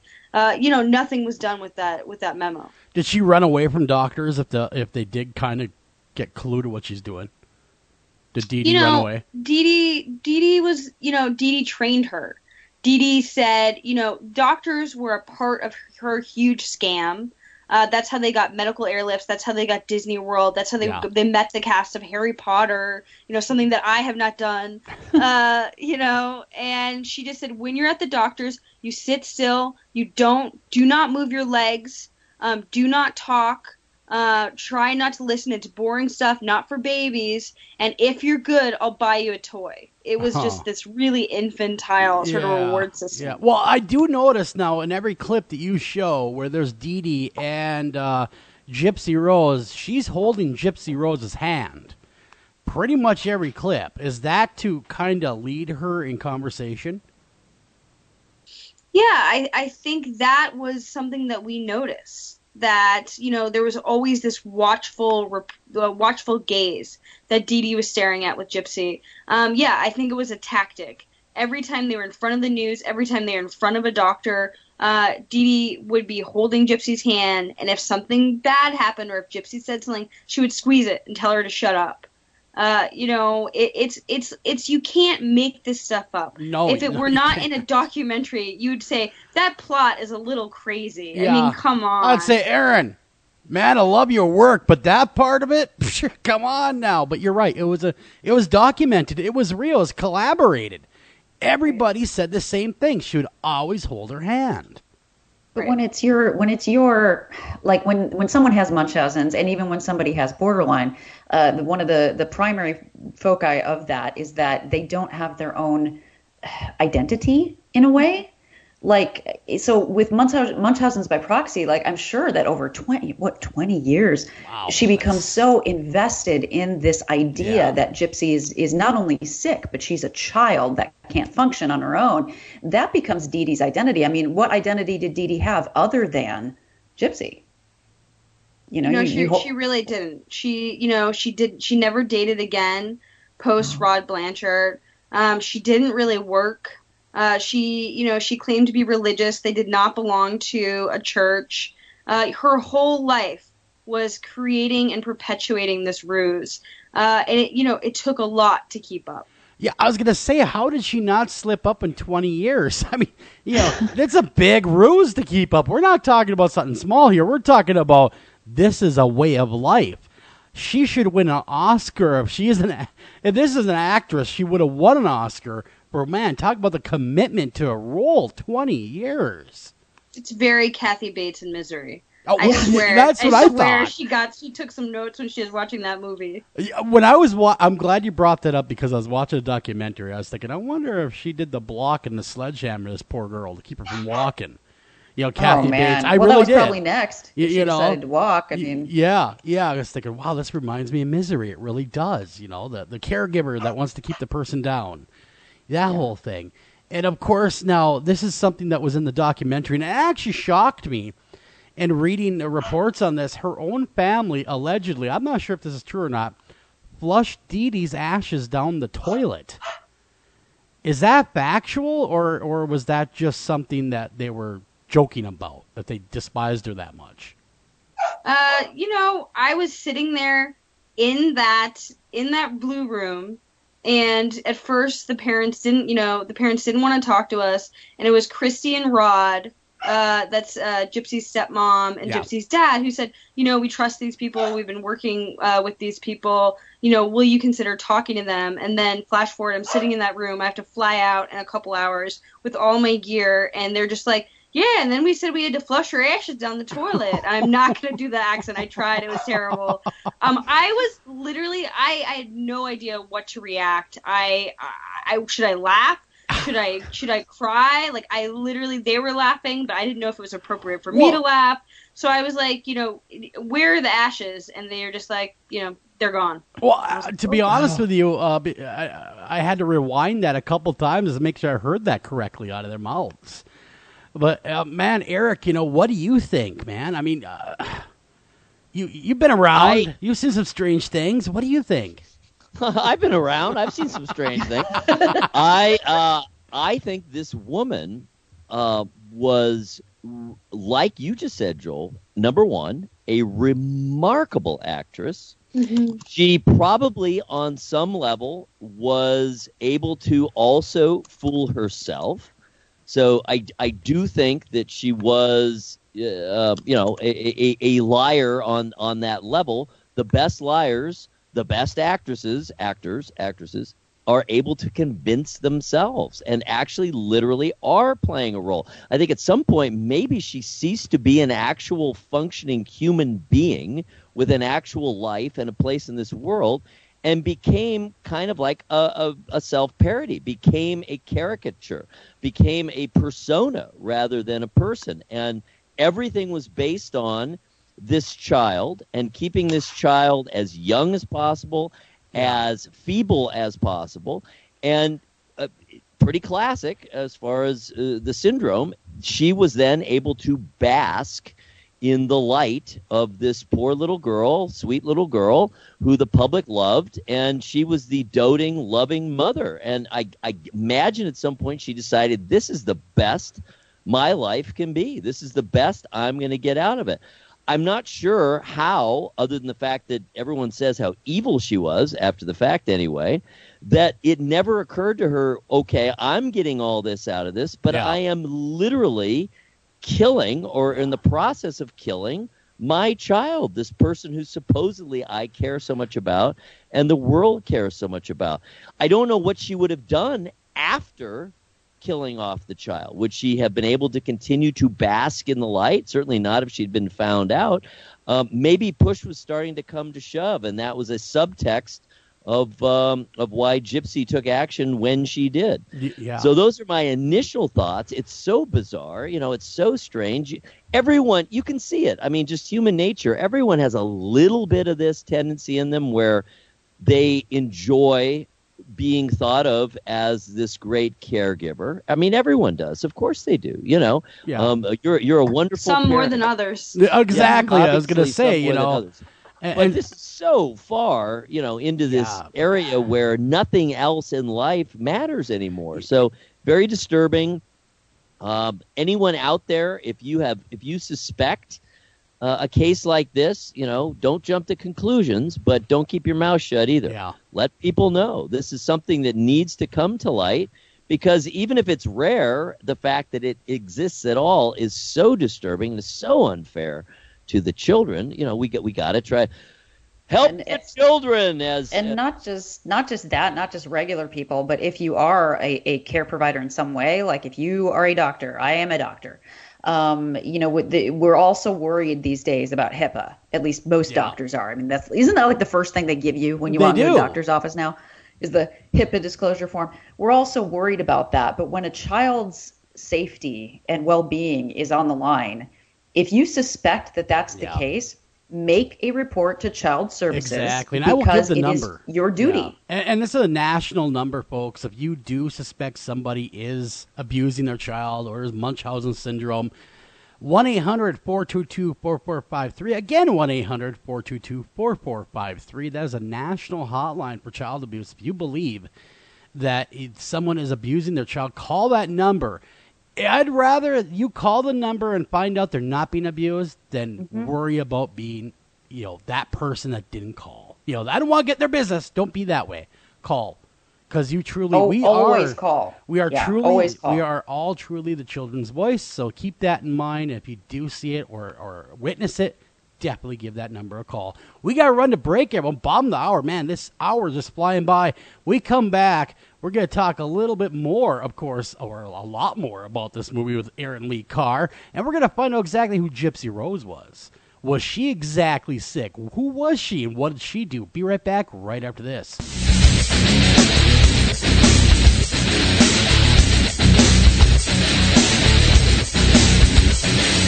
Something to do with your time. To do with your peace of mind. Something to do alone. Nothing to do, so won't you pick up the phone? You turn me on, you tune me in. You up to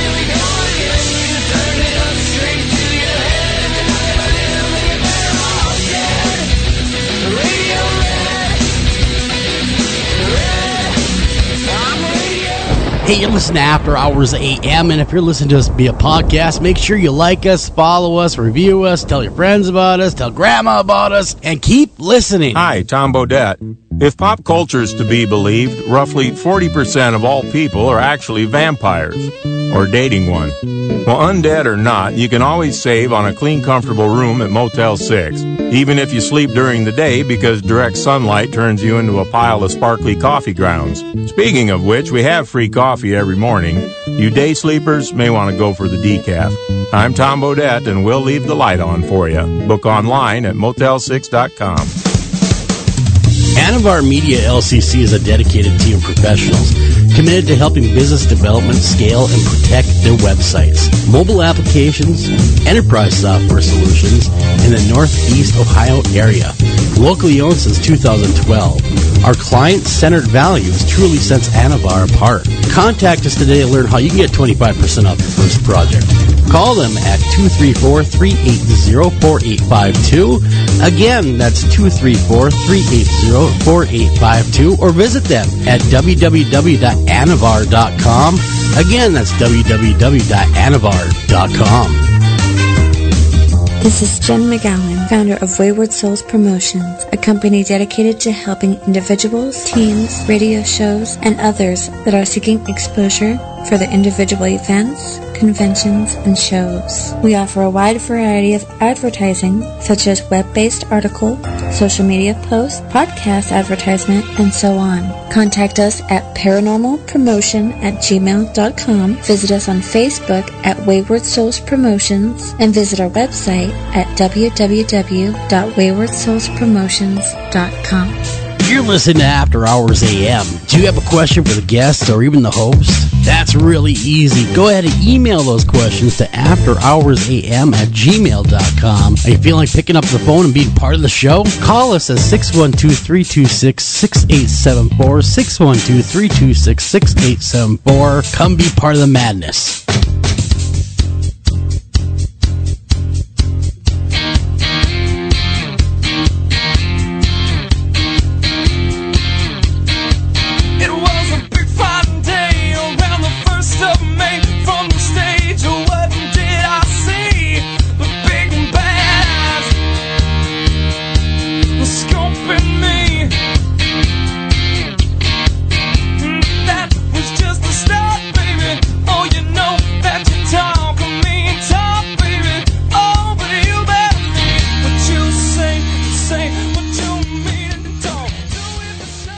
And welcome back to After Hours AM, everybody. I'm your host, Joel Sturgis, right along with me. Eric Olsen and Dr. Clarissa Cole. And we are better known as the Three Amigos, a true crime. And tonight we're talking with director of Mommy Dead and Dearest, Erin Lee Carr. When we left off, we were kind of investigating who Dee Dee was, Gypsy Rose's mother.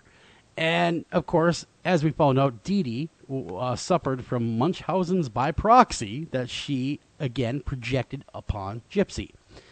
Now, Gypsy was not exactly everything she was cracked up to be either, was she, Erin? You know, no. Gypsy is a lot of things, but a, a simple sort of damsel in distress is not one of them.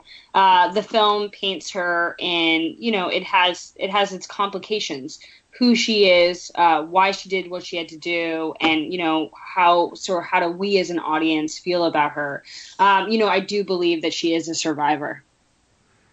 Yeah, I, I, mean, I, I agree with you. I, I, I do, but she's also now a convicted murderer, or at least accessory to.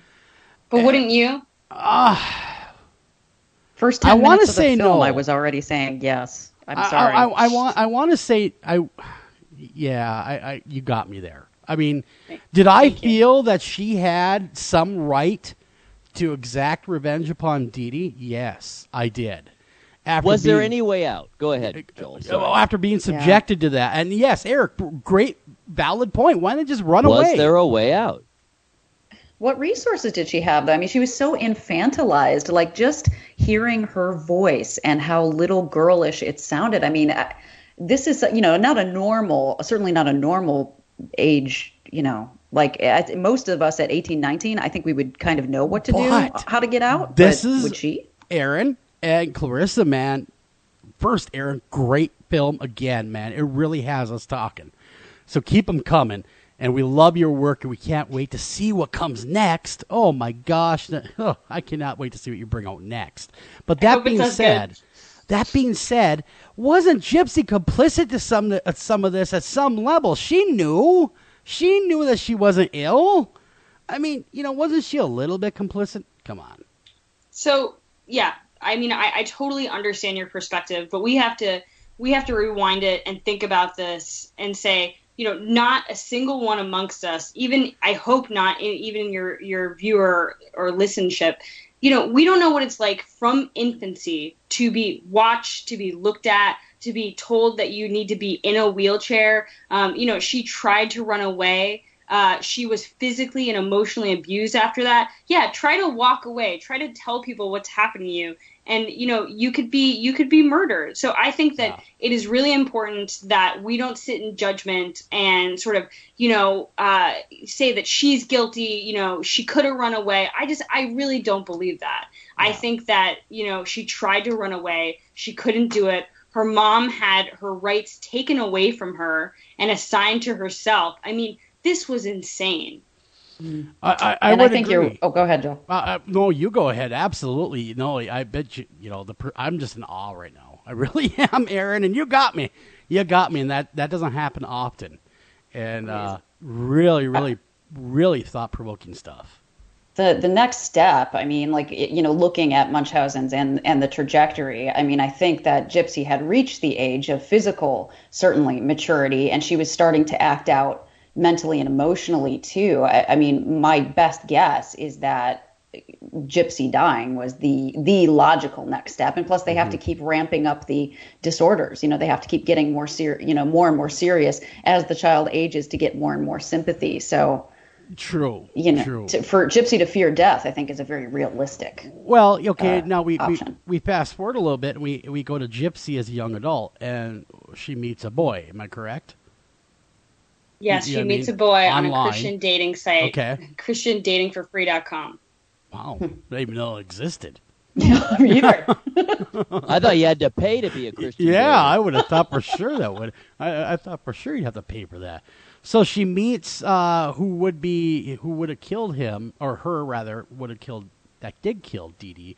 Nicholas. Uh, if I'm- Godejohn. There it is. Godejohn. And now he had his own bag of issues. So they say. His own bag of issues. Yes, Yes, I think I that like is that. the exact right way of putting that. Good job, Joel. His own bag of crazy is what I wanted to say, but I, I wanted to Way be kind of go. sympathetic. You know.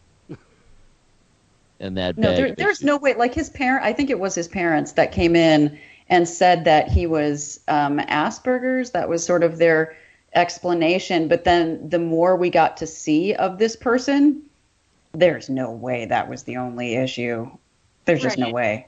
That that Yeah. is not consistent with Asperger's. and we don't we don't ever i mean we we were very you know the editor andrew kaufman and i thought about is us putting in that that's what his parents thought he suffered from that's the reason are we saying that this is you know this is why he did it no it's mm-hmm. not nicholas godejohn was a severely is a severely mentally ill young man who you know basically made it through high school but could not work. He spent all day online. You know he could not hold a job. You know he you see in the police interrogation tapes which had never sort of been seen before uh, you know by a public by anyone in the public you know he, he is an he is a young man in nature. He he stopped growing at a certain point. You know i i know that this is a really strange thing to say but he is a victim in his own way. Like had he met somebody else on that site i don't know if he would have murdered anyone. You know No. it's just there's so many tragic consequences as a result of Dee Dee's actions uh, you know, he's in prison and, and is likely to remain in prison for the majority of his life. He's a, you know, his trial will be coming up soon. Uh, I, you know, I hope he does not get life. Uh, Gypsy certainly did not. Yeah. No, he, no, he we'll get to definitely that. Has some violent ideation though. And yeah, that- vampirism that- at one point. I'm, I'm sorry, I'm a violence risk person. That's all I do for a living. Um, his violence risk evaluation would not have gone well. I can say that uh, with with a fair amount of certainty, just based on what I saw. So I, I do think that meeting Gypsy was kind of a, a terrible thing to happen. But but do I think he never would have committed violence? I don't know about that. Uh, I only say that because of some of the very violent stuff he seemed to be drawn to just naturally. I mean, BDSM isn't supposed to be thought of as violent, but I think he probably did. And then talking about the rape fantasies about Dee Dee, that's a little bit concerning. That that was really twisted. That part of it to me, and and, Yes. and then For of course, too. and then of course he uh, talked about being a vampire at one point. Which hello, here's your bag of issues again. That's one of them out of that treat bag.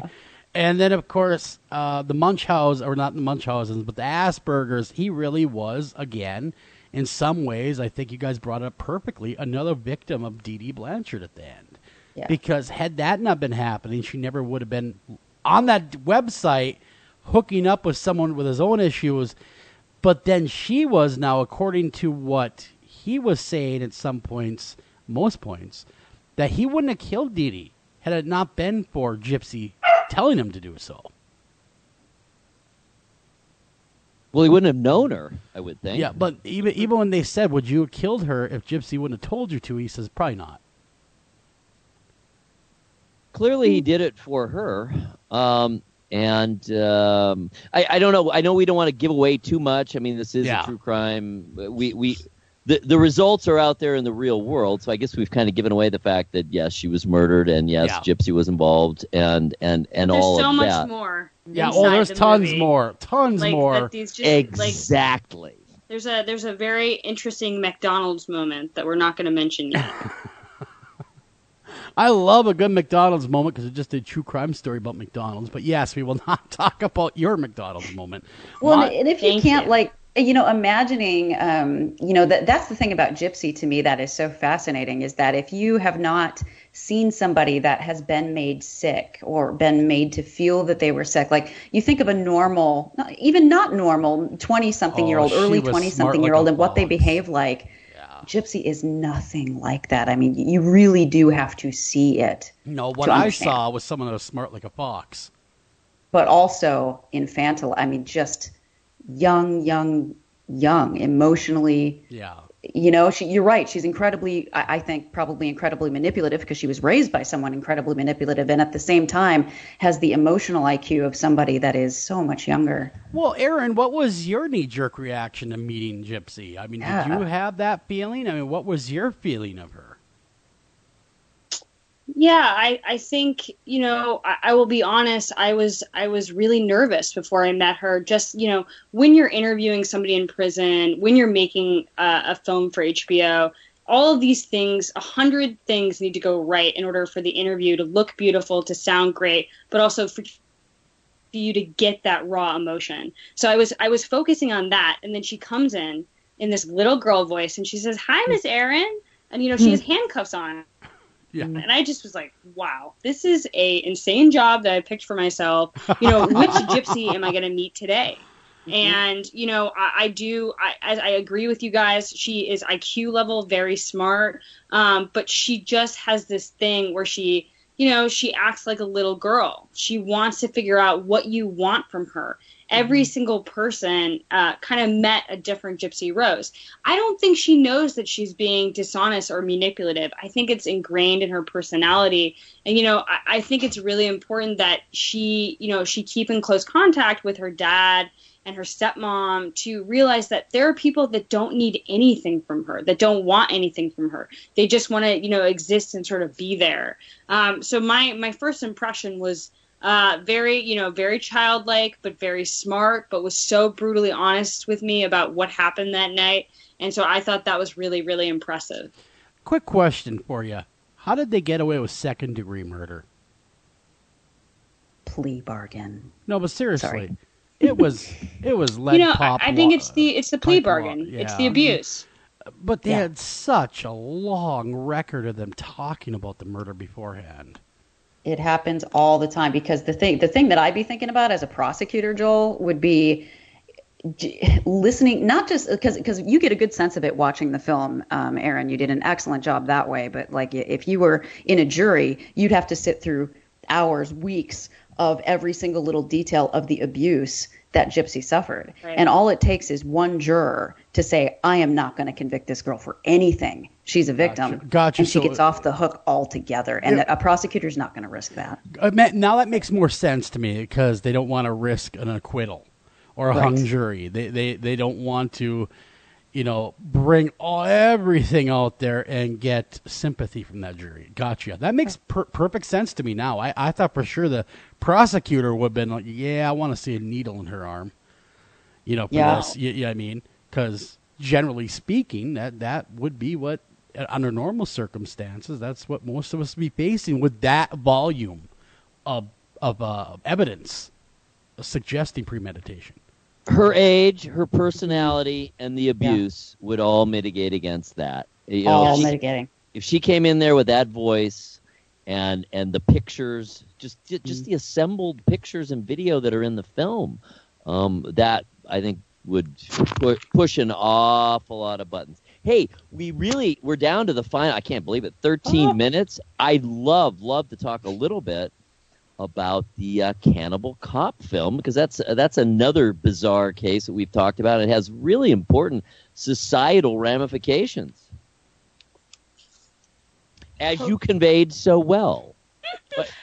Thank you. Yeah. Perhaps I- give us a little rundown on it. Tell us what it's Yeah, about for those who have been in a I don't know cave. What's yeah, your- I I feel like you know that case. It's about Gilberto Valle. Um, you know that that was a case that took a, basically two years of my life. It's so dear to my heart. Um, it is about uh, a young man that uh, he was a New York City police officer, and he was convicted by a New York jury of conspiring to kidnap, rape, torture, and eat young women that he knew. He would look people up in the police database and say, and he would fantasize about him. The prosecution said he was a serial killer in the making, but the defense painted a very, very, very different portrait. It was a young man who loved to look at fetish porn sites, who liked to talk to other men late at night about these women that he was kidnapping. They said he was harmless, he was never going to do it, and that it is so unlawful and unjust to use our own Google searches against us in a court of law. I immediately I, I was fascinated by the case and I set out to talk to him and I you know I talked to him many many many times. Well, you know, Uh, to be honest with you, I, I kind of thought, you know, it reminded me of this the uh, Cheap Trick song, "The Dream Police," there in my head. But really, yeah, thought crimes, and, and it seemed a lot of it was he was being convicted on thought crimes, but he did commit a crime by using the on-the-job police database to get more information on on Right. victims. So that Shouldn't have done that. Where the crime actually did lie more, but he got life, didn't? And the, uh, he almost got life because I mean everyone kind of knows the story now. In fact, he's been on multiple radio interviews, and uh, he he's talked about the ordeal. But you know the thing of it is, is Eric, we'd be so screwed if someone looked at our computer getting ready for True Crime Night. Oh my So- and so- God! So, would Rob Zombie and Stephen King, and Yeah. I mean, And come you. on. Yes, Yeah. definitely me. Oh my God, my computer's full of this stuff. You know, a good friend of mine that happened to be a, a former military policeman was over, and we were watching the documentaries together. BS, you know, back and forth. He's retired now, and and, and he and he says, you know, here's the deal: is that would be like Stephen King being convicted of every murder he ever wrote about. Exactly. It's it's a ridiculous. very dangerous precedent. Yes. Yeah. Yeah. And it's what it's what people fear most too. You know, I, I think it didn't help that he was a cop, right? You know, because we we expect our cops to be a certain way.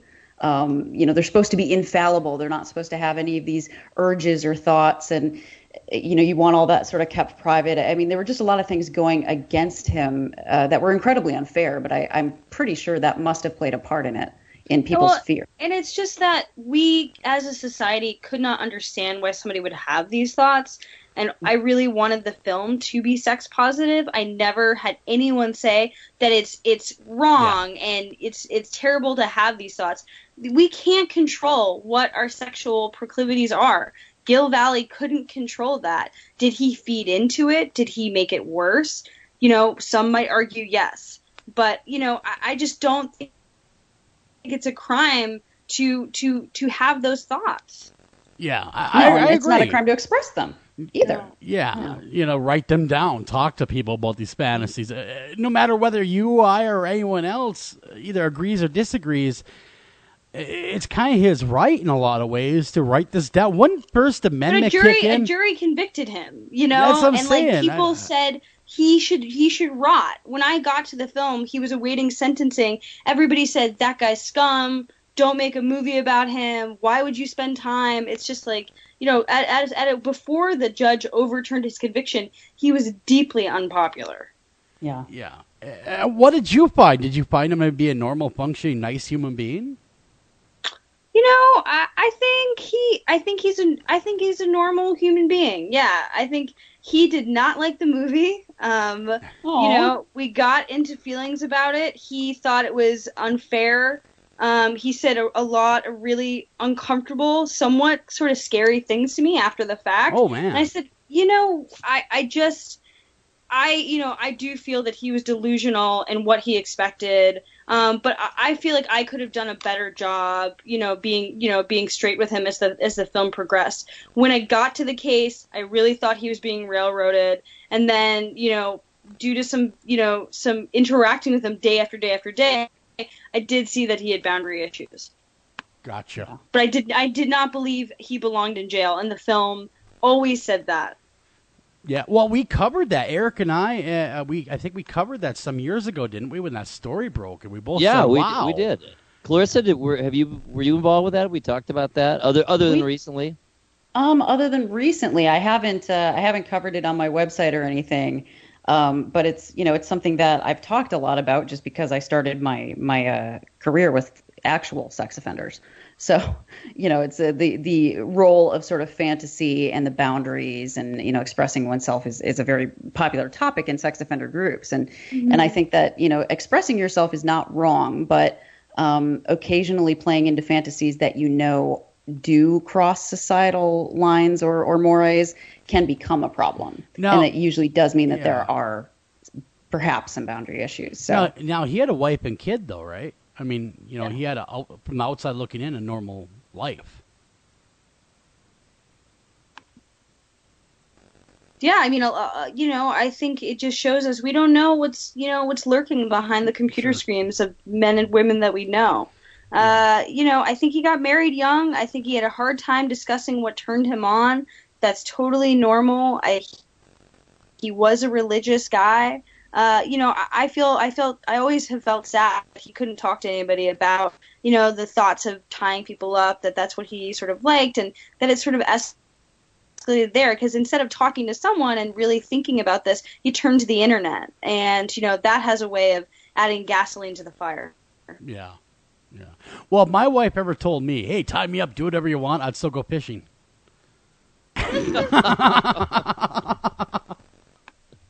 You know, just just uh, apropos of not all that much. Kind of early on in the in the evolution of the internet, and I'm thinking kind of early OOs. Uh, I got involved, really kind of doing research for a book.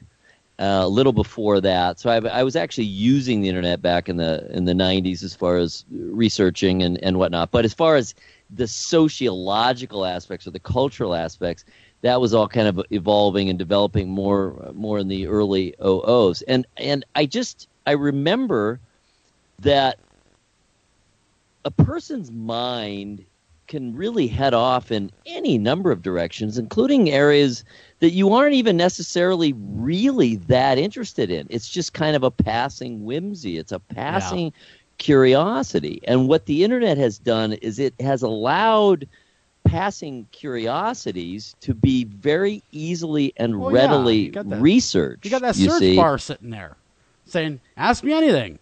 Exactly. And so I think people are, are kind of jumping down more so these days in the last 15 years. I think people are, are pursuing at least the concept more vigorously or more deeply of, of some of these, you know, what we might call, um, you know, deviant behaviors or thoughts. I mean, thoughts, excuse me, not behaviors, thoughts uh, more vigorously than they might have in the past. In the past, they may have just said, "Oh, well, that was weird. Why did I have that thought? That's kind of a strange thing." Whereas now, it's so easy to pursue. So, I mean, does that any of that make sense to you, Erin? Do you see that tendency out there? Is that possible? I do. I think it's possible. I think that we live in an age where this sort of curiosity can there, there can be like a seed and it can grow. Um, you know, I think it's it's sort of we're we're in a new age figuring that, that out, and unfortunately, crimes are taking place because of it. Yeah.